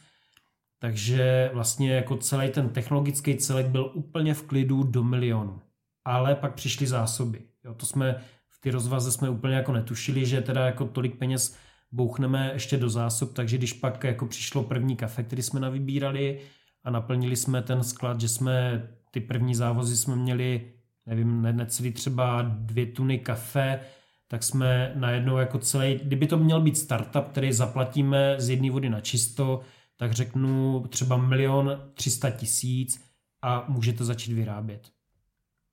A je pro tebe důležité držet velký sklad, nebo jsi schopný z týdne na týdne objednat paletu, dvě, tři? Jak, je, jak funguje tady tohle zásobování? Ale tak my jsme, pro, my, my jsme malá firma, my fakt jako jedeme sami s Kamilou, já pražím, Kamča dělá veškerý ten back office, to znamená objednávky, e, balení, distribuci, etikety, závoz na poštu, Eh, já teda nakupuju zelený, eh, pražím a dělám technologie, dělám prostě kávovary, dělám třeba občas nějaký catering, jakože někam vyjedem, ale vždycky jsme kafe jako vozili, řeknu, po mnoha pytlech, jo, že jsme třeba, máme auto, máme kombíka, tak jsme vždycky dovezli eh, tři, čtyři, pět pytlů kafe a měli jsme jako pocit, že už máme jako nakoupenou, tak, tak jsme třeba někdy jeli dvakrát do měsíce, někdy třikrát do měsíce, ale najednou se to otočilo a my kupujeme palety. Jo, tak, tak když přišla první paleta, tak to bylo jako wow, jako už vozíme kafe po paletách a když jsme se vlastně na to teďka před koncem roku koukali, tak eh, jsme teďka ve fázi, kdy jsme jenom za podzim těch palet přivezli asi sedm. Jenom za podzim. Jo, takže, takže jsme jako skočili fakt jako na naše poměry jsme jako začali nakupovat hodně ale naštěstí se nám teda podaří nejenom jako dobře nakupovat, ale i dobře prodávat, jo, takže to je důležitý. Eh, ten, ten sklad jako sice máme naplněný, máme, máme jako peníze ve zboží, taky se nám teďka stalo, že jsme jako byli bez peněz, jo, že jsme, já nevím, třeba mně se stalo, že jsem měl na účtu asi pět tisíc korun, jako že kdyby přišla nějaká faktura, kterou mám zaplatit, tak bych neměl z čeho, protože eh, jsme prostě vysypali opravdu stovky tisíc jako do, do nákupu zeleného kafe, protože jsme trošku jako měli obavu, co se bude dít jako s novým rokem, s cenama dopravy, s úrodou. Brazílie je na tom špatně, Kolumbie eh, má nějaký problémy, Etiopie, občanská válka, těch věcí, které se dějou ve světě eh, jako špatných v kafě je bohužel hodně. Jo, takže my jsme naštěstí měli nějakou tu finanční rezervu, a když máme peníze, tak si je prostě můžeme dovolit dát do skladu a máme nakoupeno. Kolik máte druhů kávy a stačí to zákazníkům, nebo jsou rozmlasaní a chtějí jako širší nabídku? Hele, my samozřejmě se nad tímhle jako hodně zamýšlíme, protože já pořád jako přemýšlím, jak nás vnímá trh, nebo jak nás vnímají zákazníci, nebo jaký vlastně jsme, jako porovnáváme se s konkurencí a přemýšlíme, co děláme my, co, co, v čem se lišíme od ostatních, ale v zásadě se vždycky shodneme na tom, že uh, máme, dejme tomu, tři, čtyři pražidny, uh, který jsou naši kamarádi, se kterými prostě sdílíme know-how, sdílíme nákupy, nevím, dostaneme tip na nový hezký balení sáčku na kafe, tak prostě se s nima podělíme, pojďte, nakupme to společně. A když pak jako koukáme na svý portfolio, tak vlastně zjišťujeme, že ten biznis máme postavený plus minus stejně, že máme vždycky nejvíc prodáváme Brazílii a vždycky jsme prodávali levnou Brazílii, prostě Brazílii, eh, kterou jsme nakupovali za 5 euro, prodávali jsme ji za 450 korun, ale to už vlastně jako není. Ta, ta, ta doba těch levných jako nákupů a levných prodejů asi skončila a my teďka kupujeme 7 eurový kafe, kupujeme jako, dejme tomu, dražší, ale trošku líp, prodáváme ho za trošku jako lepší peníze pro nás, ale musím říct, že eh, se nám daří jako zásadně zvyšovat kvalitu toho kafe. Jo, takže kupujeme dražší kafe, trošku drážou prodáváme, ale je v lepší kvalitě. To je Brazílie, to je highlight, to je prostě top, to je nosný produkt. Dvojka je Honduras. Honduras je strašně fajn v tom, že to je Eh, kafe, s kterým se dobře pracuje, nezáludný pro baristy. Je to kafe, který nedělá vylomeniny, když je na mlínku. Je stabilní, dobře se vyextrahuje a je vděčný pro zákazníka, protože nejde do nějaký moc divoký acidity. Je prostě dobře sladký, je to kafe, který je výběrový, ale není to žádná jako divočina. Jo, takže jako ten biznis je postavený na dvou základních kafích, Brazílie, Honduras a pak máme zbytek Ameriky. Máme tam Máme tam dobrou Nikaragu, máme třeba dobrou, dobrý Salvador a vlastně když koukáme na to portfolio, tak většinu těch kafí máme střední a Jižní Ameriku, pak máme eh, dvě, tři dobrý Etiopie, jednu Keniu, ale co se nám daří a co, co máme jako strašnou radost, tak je takový to, že, že vlastně jako hodně lidí si myslelo, že Azie nenabízí dobrý kafe. To už taky není pravda, popravdě. Ti no, do toho skočím. Se, Teď daří. jsme ochutnali eh, skvělý kafe z Číny. Mm. Je nádherně vonavý. To je neskutečný, jak eh, může být kafe z Číny jako dobrý.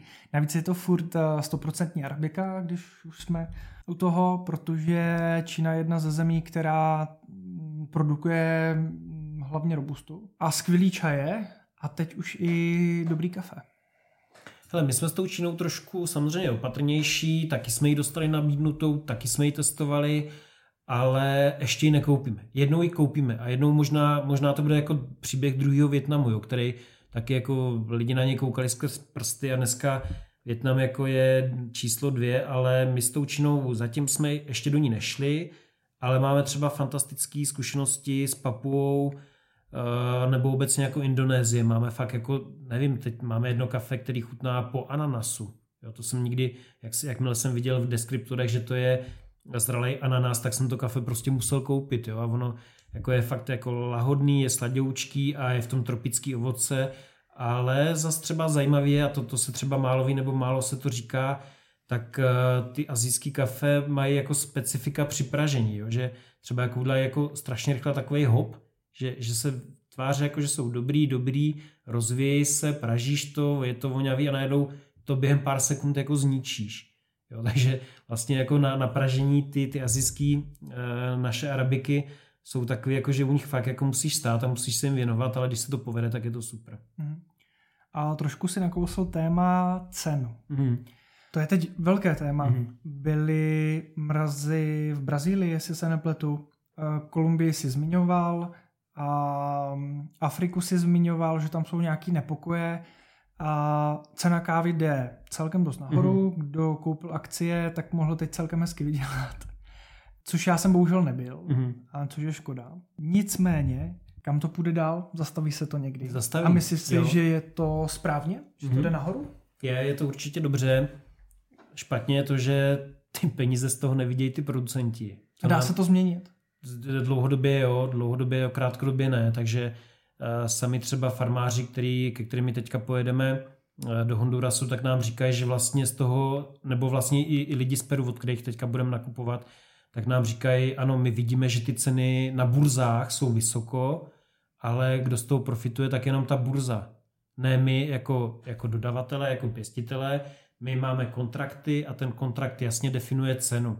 A my tu cenu dostaneme zaplacenou, ale to, že mezi tím se ta cena toho kontraktu na burze zvýšila ze 150 dolarů na 210, tak eh, z toho profituje někdo, ale není to ani producent a není to ani ten, kdo to koupí. Je to ten, kdo tu potravinu na ty burze vzal z bodu A a poslal do bodu C. Jo, takže tam, tam jako ty farmáři z toho nic nevidí. Čekají všichni, že ceny byly teďka vyšponované do extrému. Vyvrcholilo to podle mě v posledním prosincovém týdnu, kdy se pak uzavřely burzy. Přes Vánoce se celkem moc neobchoduje, neprodává a čeká se, že vlastně teď na jaře se ceny už budou stabilizovat, možná mírně klesnou. Jo, takže my, my si sami teďka říkáme, že ty naše nákupy byly možná jako ukvapený, na druhou stranu jsme prostě měli volné peníze, tak jsme nakoupili dobrý kafe a když máme plný sklad, tak nám to nikdo nevezme. Jo, takže jako mít, mít ty peníze uložený v kafe je možná lepší, než je mít uložený uh, v bance a čekat, co udělá inflace.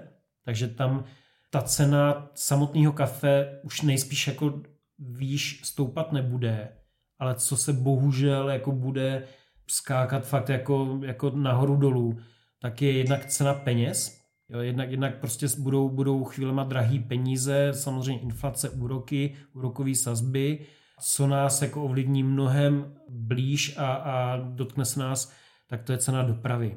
Jo, takže my, my jsme teďka viděli, že kontejnery, které k nám šly Eh, ze Střední Ameriky, tak eh, ta cena dlouhodobě bývala 4, 4,5 tisíce dolarů za kontejner, teď se běžně platí 8 tisíc dolarů, předpovědi jsou 12 tisíc dolarů a někdo říká, že to bude až 15 tisíc dolarů jenom za ten kontejner. Jenom za, za ten přepravní... Šílený, šílený peníze. No. Čím to tak jako narostlo, vždyť eh, je to jako jenom tím, že se pozastavila celkově uh, na rok, dva eko, jo, ekonomika, ano, celý, celá ta cel, doprava a prostě nestíhá se. Všechno se nabůralo, všechno, se, všechno co, co bylo zaběhnutý, všechny, všechny vlastně činnosti, které byly, ať to byl sběr, doprava, uskladnění, eh, třeba já nevím, eh, dovoz z promývací stanice do stanice, kde dochází k vyloupání z pergamenů, tak tam se to všechno zastavilo a najednou buď chyběly kapacity, že nebyly auta, anebo auta byly, ale museli vozit něco jiného, protože se je najmul někdo jiný a to stejný bylo s loděma. Jo, prostě v přístavech stály lodě a čekali, že budou naloženy kafem, ale ono to kafe, ono to kafe nikdo nedovezl.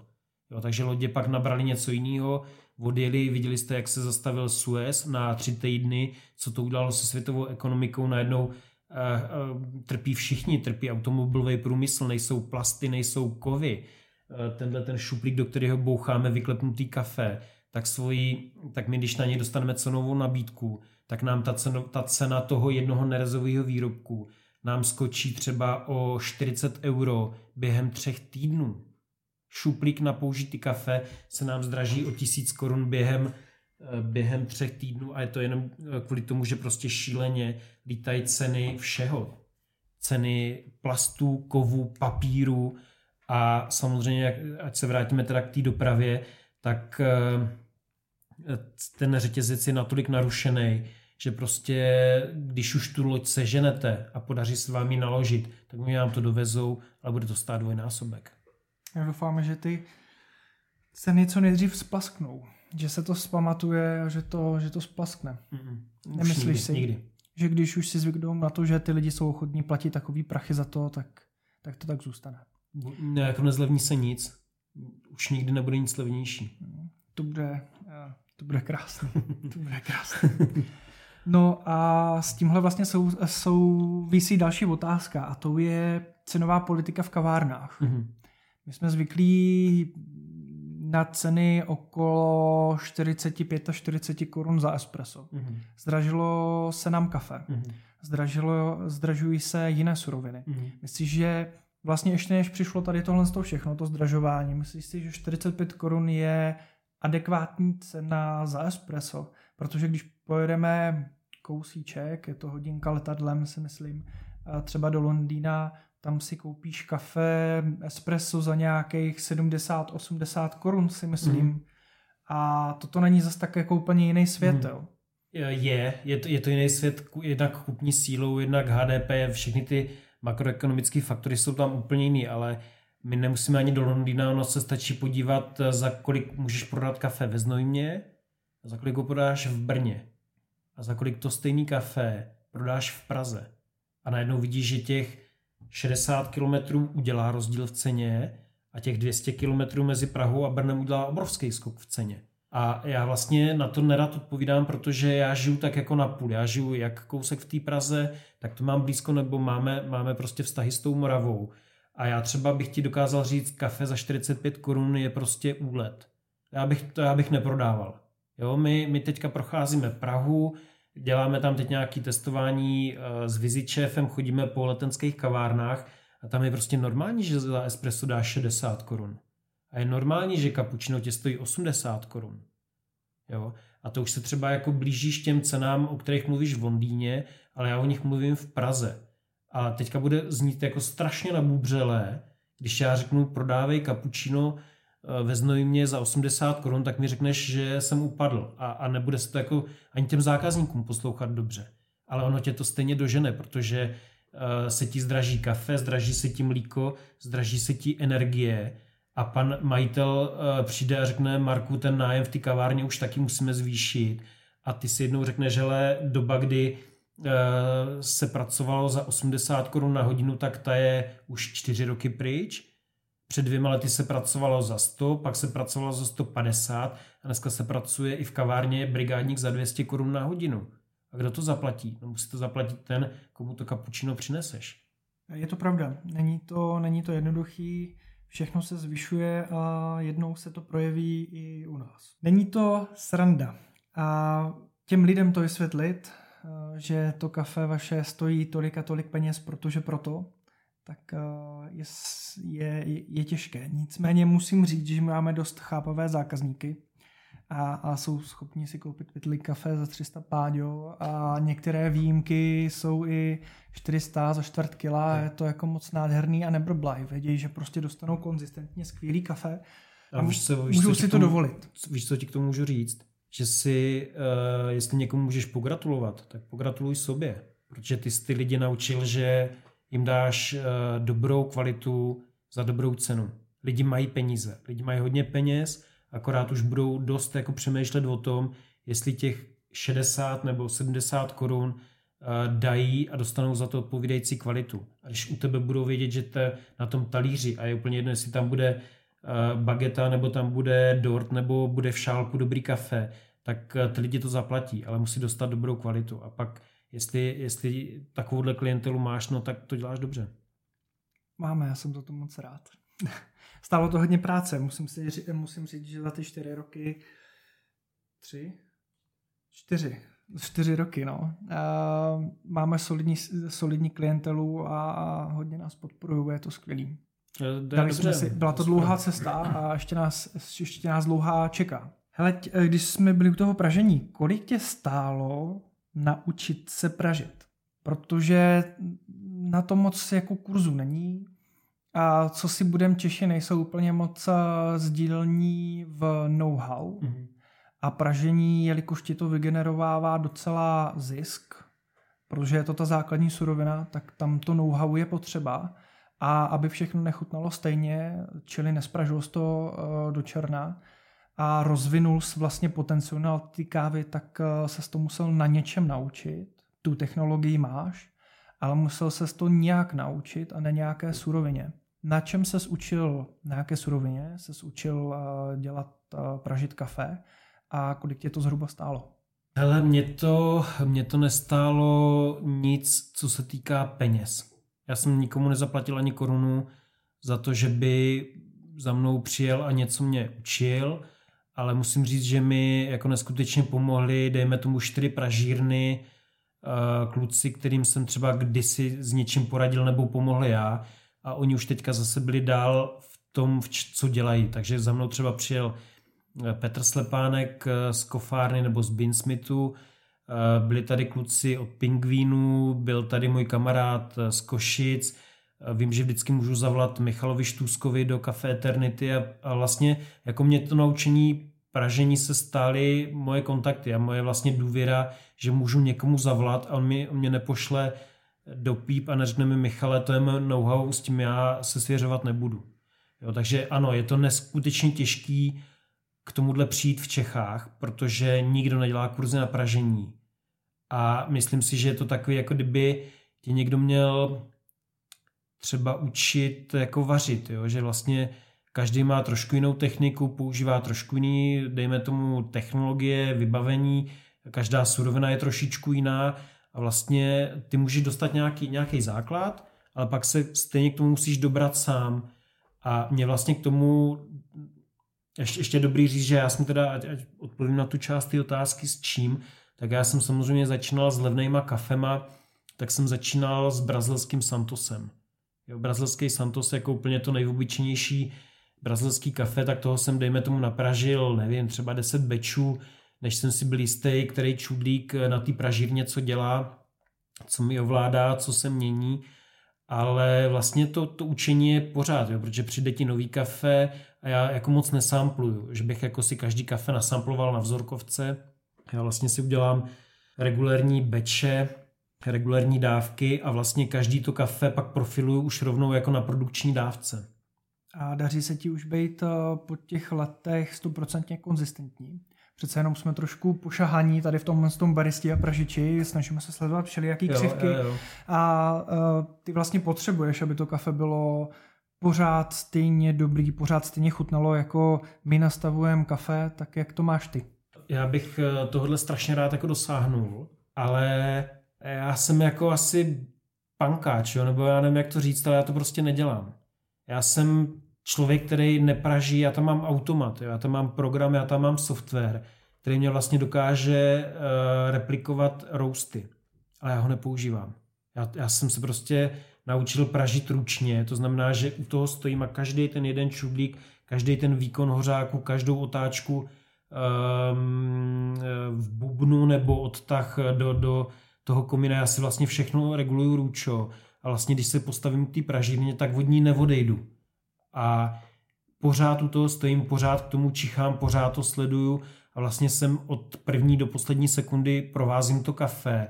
A vlastně asi bych měl jako víc používat ten počítač a měl bych víc uh, si logovat křivky a měl bych jako se snažit být víc eh, opakovatelný a konzistentní, ale nejsem osobně takový nejsem a je to asi nějaký jako spíš povahový rys nebo rys osobnosti. Vím, že mi to říkal třeba Jarda Tuček z Double Shotu mi říkal Michale, od začátku každý kafe si loguj a je to skvělá rada a všem to zopakuju. Všechny beče si logujte, ale já to nedělám. A vím, že bych to dát měl. Bylo by to lepší. OK, a jaké kafe tě nejvíc zlobilo? Vzpomeneš si na něco, s čím jsi fakt jako nevěděl rady, nebo kde jsi měl fakt jako problém tu pražit, že si nedokázal docílit fakt jako stejný chuti, nebo se to chovalo úplně jinak? Jo, Zmínil jsi něco určitě. z té Číny, nebo něco takového, že bylo těžší? Jo, tak to, to, jsou, to jsou právě třeba ty, ty azijské kafe, ale obecně vždycky mám strach dělat um, filtrový rousty afrických káv. A v čem je to jiný, v čem je to těžký?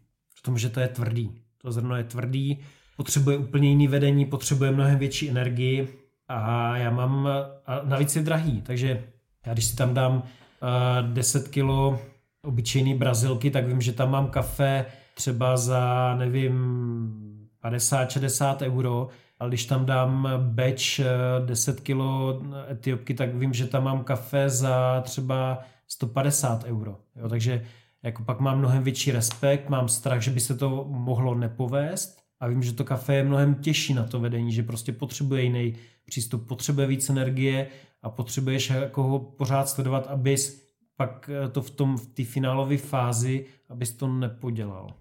Za celou dobu tvého pražení, na které kafe nejvíc vzpomínáš, co bylo the best? Co jsi měl zatím? Ale my těch jako zajímavých kafí máme víc, jo? Že, že vždycky jako se snažíme, jak, jak jsem říkal, to portfolio těch průměrných kafí, v obyčejných, ty Brazílie, Hondurasy, tam, jako, tam to není jako láska jako na celý život, jo, ale pak se vždycky prostě objeví kafe, nevím, teď jsme třeba měli skvělý mikroloty z Bali, jo, a prostě Bali je ostrov, kde jsme strávili krásnou dovolenou, dětičky byly malí, byli jsme tam prostě na takový vysněný exotický dovolený, tak prostě když jsme teďka mohli koupit super kafe z Bali, tak to je, to je wow.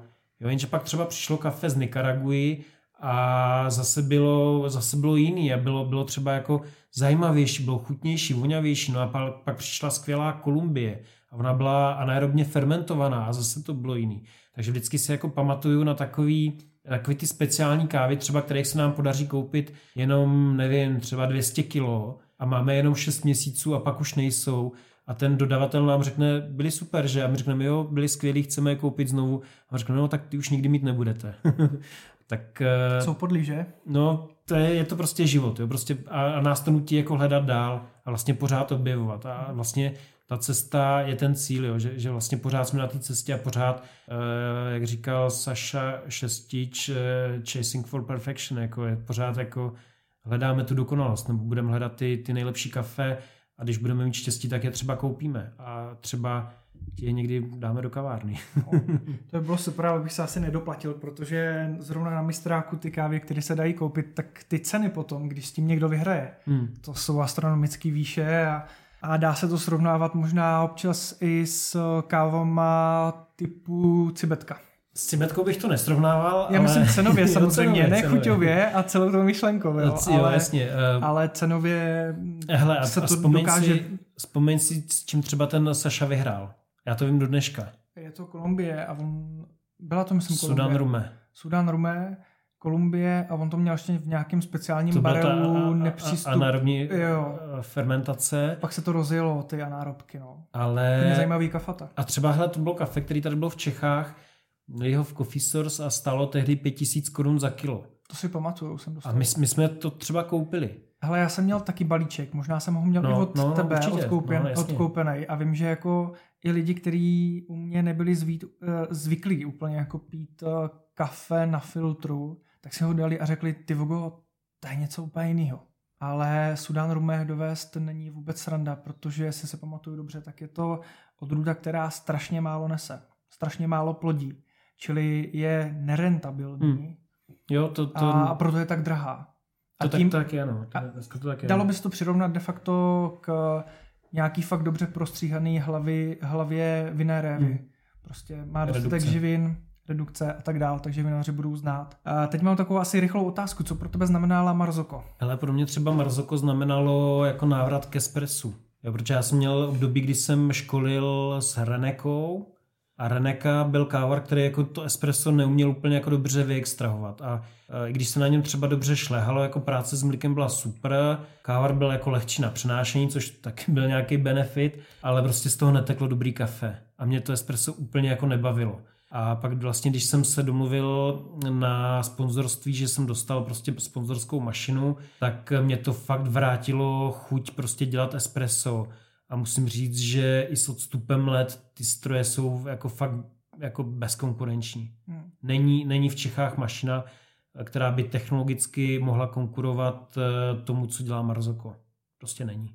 Dobře, takže kdybyste chtěli podpořit naši kavárnu o podcast, tak La Marzoko Linea PB je to ta novější verze, prosím. Příška bude mít teďka jednou na skladu, jsme domluvení na hezký ceně, ale já na to nemám peníze. No nic, ale řekni nám něco o, praž, o pražení, něco takového jako ve zkratce, a jak to funguje, co mačkáš, nemačkáš, na co jsi měl dát pozor. Na pražení a... je super, protože u toho je člověk sám, skoncentruješ se, je to, je to kreativní, přitom manuální činnost a já jsem třeba vždycky obdival ty typky v Americe, jo, že prostě měli sluchátka, nějaký jako divný v oblečení, poslouchali divnou hudbu a u toho prostě pražili kafe, tak já asi takový nejsem, prostě když dětem říkám, že poslouchám hip tak se na mě koukají jako, já když jsem se koukal na tátu, když poslouchal Moravanku, tak dneska už to chápu, ale pražení je prostě strašně fajn proces, kdy jsi jako hodně zodpovědný, musíš se hodně soustředit a já třeba mám rád a i to lidem říkám, že když pražím, tak ať mi nevolají. A že nebudu brát telefony, nebudu odpovídat na Messenger, prostě pražím, mám tam drahý kafe, chci, aby dopadlo špičkově a prostě těch 6 hodin mě nechte bejt, protože já tady mám svoje kafe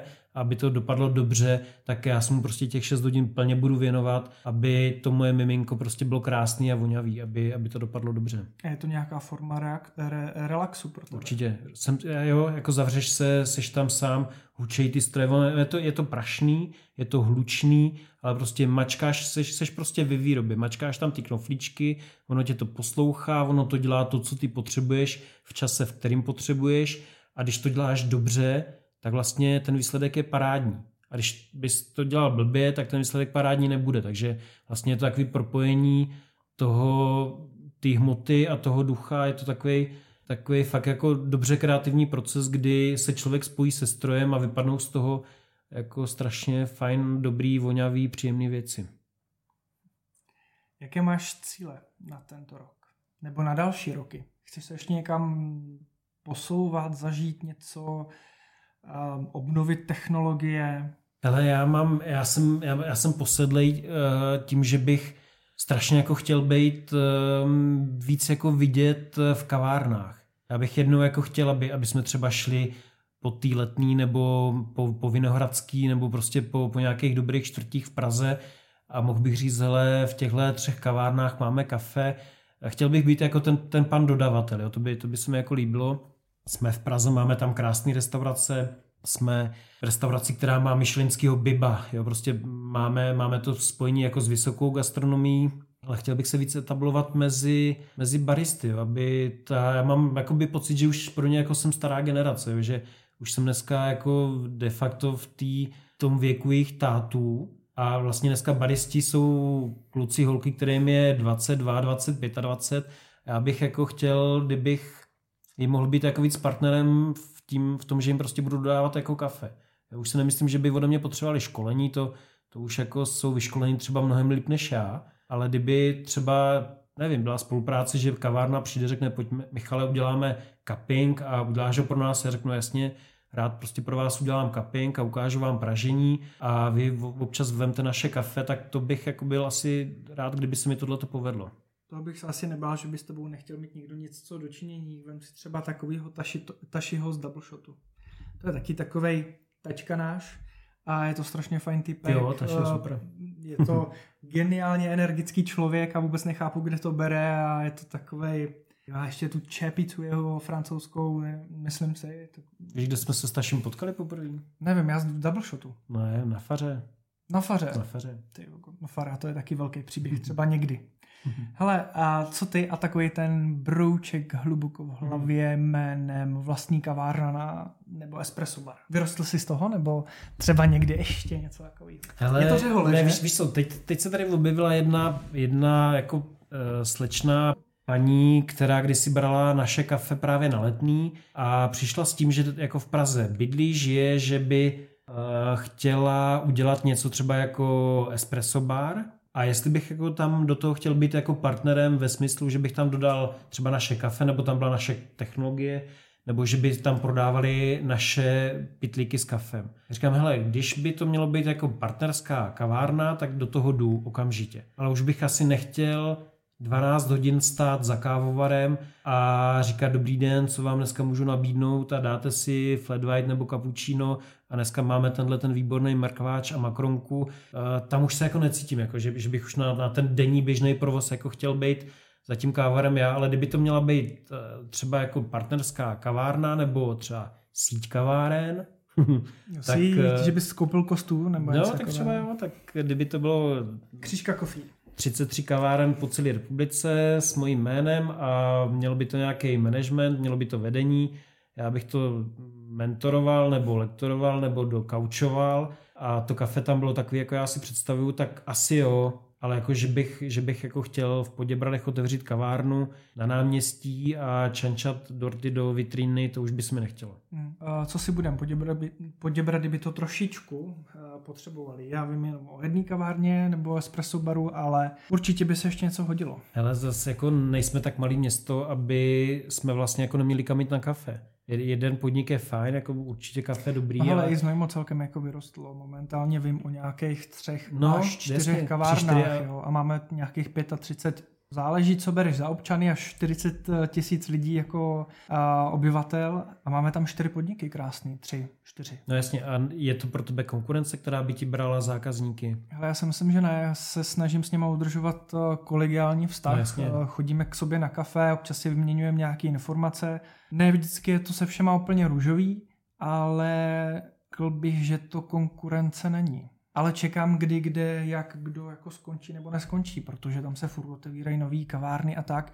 Ne úplně v tom našem vidění kavárenství, ale přijde mi to tam už trošku gastronomicky i eh, přehlcený. Hmm. A možná bych eh, ocenil trošku jiné koncepty, ne tím, že bych se bál o své živobytí, ale spíš, že tam není pořádně jako kde se najíst. Hmm. I když tyhle ty koncepty už tam nějaké jsou, ale myslím si, že je to furt málo. A víno samozřejmě, omlouvám se Pražákům, máme bezkonkurenční, ale, ale v té gastronomii docela zaostáváme. Ale jako my, když tam přijdeme, tak jako na oběd je pořád jako problém. Je prostě pořád, pořád je to takový, že musím jít do Znojma a zavolám Markovi, kam v tu chvíli můžeme sejít na, najíst a vždycky je to tak, hele, přivřeš oči a tamhle ten oběd jako můžeš vyzkoušet, jo? Že, že to není jako ještě úplně jako když prostě jedeš do té Prahy a vybereš si z 15 podniků, kde víš, že to bude jako špičkový. Je to tak, no. Když se poštěstí, tak vás pošlem 15 kilometrů za Znojmo do Jaroslavic a tam se dobře najíte vždycky. To už máme vyzkoušet. Ale občas v mých očích seš lehce tak jako Superman, protože zachraňujete vlastně podniky za 5.12. Že vám zavolají, hele, teď zrovna mi došlo kafe, co s tím jako uděláš? Už se to lepší? Nebo ty podniky už si začínají dělat eh, lepší zásoby nebo víc přemýšlet o tom kafi? Hele, nelepší se to, ale nám to nevadí. My, my, jako my jsme tím, že to máme tady 4 kilometry eh, do Pražírny a ta pošta nám fakt funguje skvěle. My to fakt máme tak nastavený, že ten pošťácký kamion ne, neodjede, dokud nepřijedou křižkovi. On nám to fakt říká, hele, ještě nebyli křížkovi, ještě nejedeme. Když přijedeme, otevřeme ten kufr, vyndáme ty bedny, on zaklapne uh, to, to sklopný čelo a řekne, můžu odjíždět do Prahy, proč křížkovi přivezli kafe. A vlastně pak máme to spočítané, že když nám to takhle klapé, tak uh, ten balík je doručený třeba do 17 hodin. Jakože od podání v Poděbradech, tak třeba v Berouně nebo nevím, Eh, nakladno nám doručí balík a ono to trvá od podání do doručení 17 hodin. Slušný. A dobrý, já bych byl určitě rád, kdyby lidi měli na skladu 20 kg našeho kafe do zásoby, ale na druhou stranu, dokud se to nenaučí a ne, nebude to tak fungovat, tak prostě já nemám problém i 31. 12. ve dvě hodiny odpoledne sedět v autě a rozvážet balíky. Jo, prostě zatím to zvládáme, zatím ještě nejsme úplně starý a ještě, ještě to jako ten, ten servis prostě umíme a máme pak jako strašnou radost, když nám lidi napíšou, hele, tyjo, my jsme to včera objednali a oni nám to dneska doručujou. Jo, tak jako, jestli je to přidaná hodnota, tak taky máme a vlastně nás to nestojí nějaký velký úsilí a můžeme třeba říct, že máme dobrý zákaznický servis. Mhm. Ale zahlídla jsem pár fotek tvých dětí, jak dělají u tebe v Pražírně. Je to práce dobrovolná, a nebo je to práce na tvé doporučení? Uh, hele, musíš se s tím naučit pracovat, že těm dětem vysvětlíš, že jako pracovat chtějí. A když jim to podáš... Se mi hodí. Když... bych potřeboval naučit, přijdu na školení. když jim to podáš tak jako, že jim tam uděláš zábavu, dáš jim tam prostě třeba, já nevím, jim tam pustím rádio, řeknu jim, hele, tady si puste YouTube, tady máte reproduktory, pouštějte si hudbu, kterou chcete, tak ona je to pro ně zábava. Udělají si diskotéku, Eh, půl hodiny balej kafe, půl hodiny skáčou nebo běhají kolem baráku, pak jdou do balej dalších třeba 150 balíčků a vlastně jsme všichni pohromadě, je tam táta, máma, děti, eh, celá rodina a za dvě hodiny jsme doma. Jo, a my jim řekneme, hele, my potřebujeme pomoct, prostě máme, máme hodně práce, pojďte pomoct vy nám, my pak pomůžeme vám, co chcete. Chcete pustit pohádku, vemte si ovladač od televize, dělejte si, co chcete tam jste pracovali, tady máte odměnu. A oni to pochopí. Ty děcka jsou jako možná lepší obchodníci než my dva dohromady, takže umějí obchodovat, umějí si to zobchodovat. Krásně od narození jsou v tom, hmm. jsou v tom kutí, to je dobře. Hmm.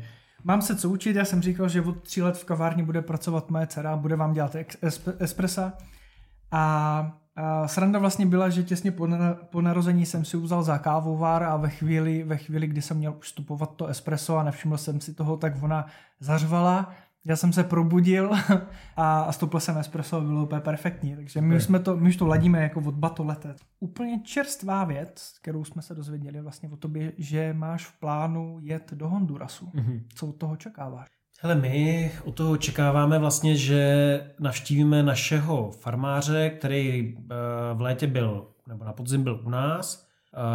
Pražili jsme spolu, nakupujeme od něj, máme od něj eh, kafe, který je v biokvalitě, je organický, je to gejša a budeme, nebo já od toho třeba čekám to, že vlastně poznáme ty procesy na místě. Jo, protože třeba viděl jsem jako hodně, byl jsem na mnoha farmách po celém světě, ale Honduras jsem ještě neviděl. A neviděl jsem třeba uh, Black Honey, White Honey a Yellow Honey. A to by nám Jose měl ukázat. Jo, takže uvidíme vlastně kafe, který reálně nakupujeme, který máme v portfoliu, který pražím, který tady prostě máme, máme skladem, tak se na něj podíváme. A jsem třeba rád, že Eh, tam jedeme oba dva s Kamilou, protože Kamča ještě nikdo nebyla. Kamča vlastně jede trošku s panikou, protože neví, co to je sběr, ne, neviděla nikdy třešně. Eh, jednou je viděla někde v Indonésii, když jsme byli, ale vlastně neviděla tu produkci, ne, nezná ten reálný život na té farmě. Takže já jsem i rád, že třeba nebudeme v klasických hotelích jako někde ve městě, ale budeme přímo u Choseho na farmě, budeme bydlet ve farmářském domku přímo na plantáži a bude to vlastně jako originál. Ne, nebude to jenom origin trip, ale bude to originál, protože takovýhle zážitek ti vlastně žádná cestovka neprodá. Protože jedeš přímo za farmářem, jedeš vlastně na venkov, jedeš do hor, jedeš mimo uh, turistický centrum, jedeš mimo hlavní město, jedeš prostě na venkov a jdeš tam jako těch 14 dní, co budeme u něj, tak budeme pracovat. Mm-hmm. To je věc, kterou bych si chtěl jednou splnit i já, jelikož jsem na plantáži pořádně, no ne pořádně, já jsem na plantáži nebyl. Takže tohle je věc, kterou bych si chtěl vyzkoušet, osahat a mm, je to, čekal bych od toho prohloubení s tou surovinou, mm-hmm. ten zlepšení toho vztahu, protože ty práce zatím je strašně moc a dokud si to nevyzkoušíš, tak, že tady vysypeš gram kafe a, a tady ti to uteče a blbě nastavíš a tak, je to jako v uvozovkách jedno do té doby, dokud se to neušaháš. Jasně no, do, do té doby, dokud neuvidíš tu babičku, která tam v potu tváře 14 metrů nad mořem sbírá to jedno zrníčko, který ty pak vysypeš a smeteš ho do, do koše, jo, tak to tu hlavu prostě změní. Jo, ano. To, to určitě. A blížíme se pomaličku do finiše a já pro tebe mám 10 takových rychlo otázek. Aha. Kafe s mlékem nebo bez? Bez. Cukr do kafe? Ano, ne. Ne, ne vůbec. Smažený sír miluješ nebo nenávidíš? Ne, ne, ne, spíš nenávidím. Krupčná kaše, zamíchat nebo nemíchat? Nejíst. Eh, na Vánoce kapr nebo řízek? Kapr. Léto, zima? Léto. Android, iOS? iOS. A pivo, víno? Meduňkový čaj. Sparta Slávě. Slávě. Nejoblíbenější hráč ze spartanského týmu? Není oblíbený nebo? Nejvíc. Slyšel jsi dobře, ale zkusil jsi to. Uh... Trenér trenér, no, tam nejde mi to přes, přes pusu, nejde mi to. A v autě manuál nebo automat? Asi, asi automat. Dobře, to bylo 10 rychlých otázek. 10 a odpovědí. Ono jich teda bylo 11, ale ta jedna tam byla taková trošku dobře. A ještě jsou tady dvě poslední. Mm-hmm. Ta první je, co tu podle tebe nezaznělo a zaznít by mělo. Napadá ti něco? Můžeš to využít klidně i na nějakou message. Jako buďte prasata, čistěte mlenky nebo něco takového. Hele, já, já mě vždycky, když jsem třeba školil v tom Nestle, tak jsem se potkával se skvělým kuchařem, taky byl v Nároďáku a vždycky mi říkal, že vlastně ta message by měla být vždycky pozitivní, že každý rozhovor, každý vyjádření, prostě každá, každý rozhovor prostě musí být pozitivní a já, já jako tu pozitivitu snad jako si nějakou nesu. A vlastně, když my se tady bavíme o tom kafe a o tom, jaký je to pražení a jak se nakupuje a kolik to všechno stojí a, a jaký jsou vlastně lidi a jaký mají očekávání, když jdou do kavárny, tak uh, mě to vlastně, ten, ten celý závěr z toho povídání je ten, že vlastně jako jsme třeba jako strašně šťastní lidi, jo, že děláme práci, která nás baví. Ty jsi kavárník, já jsem teď pražič, ale vlastně to kafe mě naplňuje celý můj produktivní život. A vlastně máme strašný štěstí, že děláme eh, s věcma, které nás baví, které nám dělají radost. A vlastně, když ty věci baví nás, tak ty třeba předáváš radost těm koncovým zákazníkům. Ty když uděláš hezký kapučino a ten zákazník se na tebe usměje a nechá ti tam 10 korun díško, tak je to vlastně jako završení celého toho řetězce. Jo? A ty si pak jako lehce můžeš promítnout, že tamhle někde v horách 8000 eh, km daleko někdo trhá eh, tu třešeň a vlastně putuje to 10 000 kilometrů a ty to přetvoříš, já to přetvořím, ty to přetvoříš, dáme to do toho šálku a vlastně celý ten řetězec jako jsou šťastní lidi. Jako děláme, děláme jako se šťastnýma lidma, jsme, jsme spokojení, máme se dobře, jsme zdraví, máme peníze, máme děti, máme auto, máme, máme teplo, svítí elektrika, možná i budeme mít na zaplacení faktury vlastně je to jako celý je to jako pěkný a mě, mě tohle to dělá radost, jako dělat radost ostatním a mít, mít sám radost toho života. Končit pozitivně v dnešní době je velmi pozitivní. a, a úplně poslední otázka je, koho by si mi doporučil do tohohle podcastu pozvat? Tak my jsme se bavili o tom, že jsme z kraje vína a že máš rád inspirativní lidi a lidi, kteří rádi povídají a srší energii a mají nějaký životní entuziasmus. A já jsem si vzpomněl na dalšího kluka ze Znojma, to je Ota Pokorný. Když se podíváš, je to vinotéka v Praze, jmenuje se Noelka, taky podle jeho dcery. A je to takový francouzský Montmartre v Praze na Jiřáku. Jo, je to místo, kde lidi stojí se skleničkou dobrýho moravského vína na chodníku, usmívají se, jsou plný pozitivní energie a prostě je to, je to víno, je to Morava, Jižní Morava v Praze, stojí zatím prostě pěkný, upřímný, eh, zábavný kluk a sedí se s oťasem, moc ho pozdravuju a vidíš, že tě to bude bavit, jako mě bavilo povídání s tebou. Děkuji moc, určitě vyřídím pozdrav, jestli se podaří uh, se potkat. Já ti moc děkuji za rozhovor, bylo to moc příjemný. Díky za uh, ubytku u tebe doma. Jsem moc rád, že můžeme být přáteli, že nám pražíš kafe, který je skvělý a jsme za ní moc rádi. A třeba u dalšího rozšiřujícího podcastu se budu těšit. Ať se ti daří. A děkuju. Marko, já děkuju a budu se těšit příště. A dámy a pánové, to bylo všechno. Díky. Já doufám, že bude všechno v pořádku, že bude všechno slyšet tak, jak má. Přece jenom je to první ostrý pokus. Čekají nás nějaké uh, updaty technologie ještě, takže děkuji, doufám, že jste si užili mého hosta Michala Křížku, který je pražič v kafe Křiška a budu se těšit na příští díl. Mějte se krásně.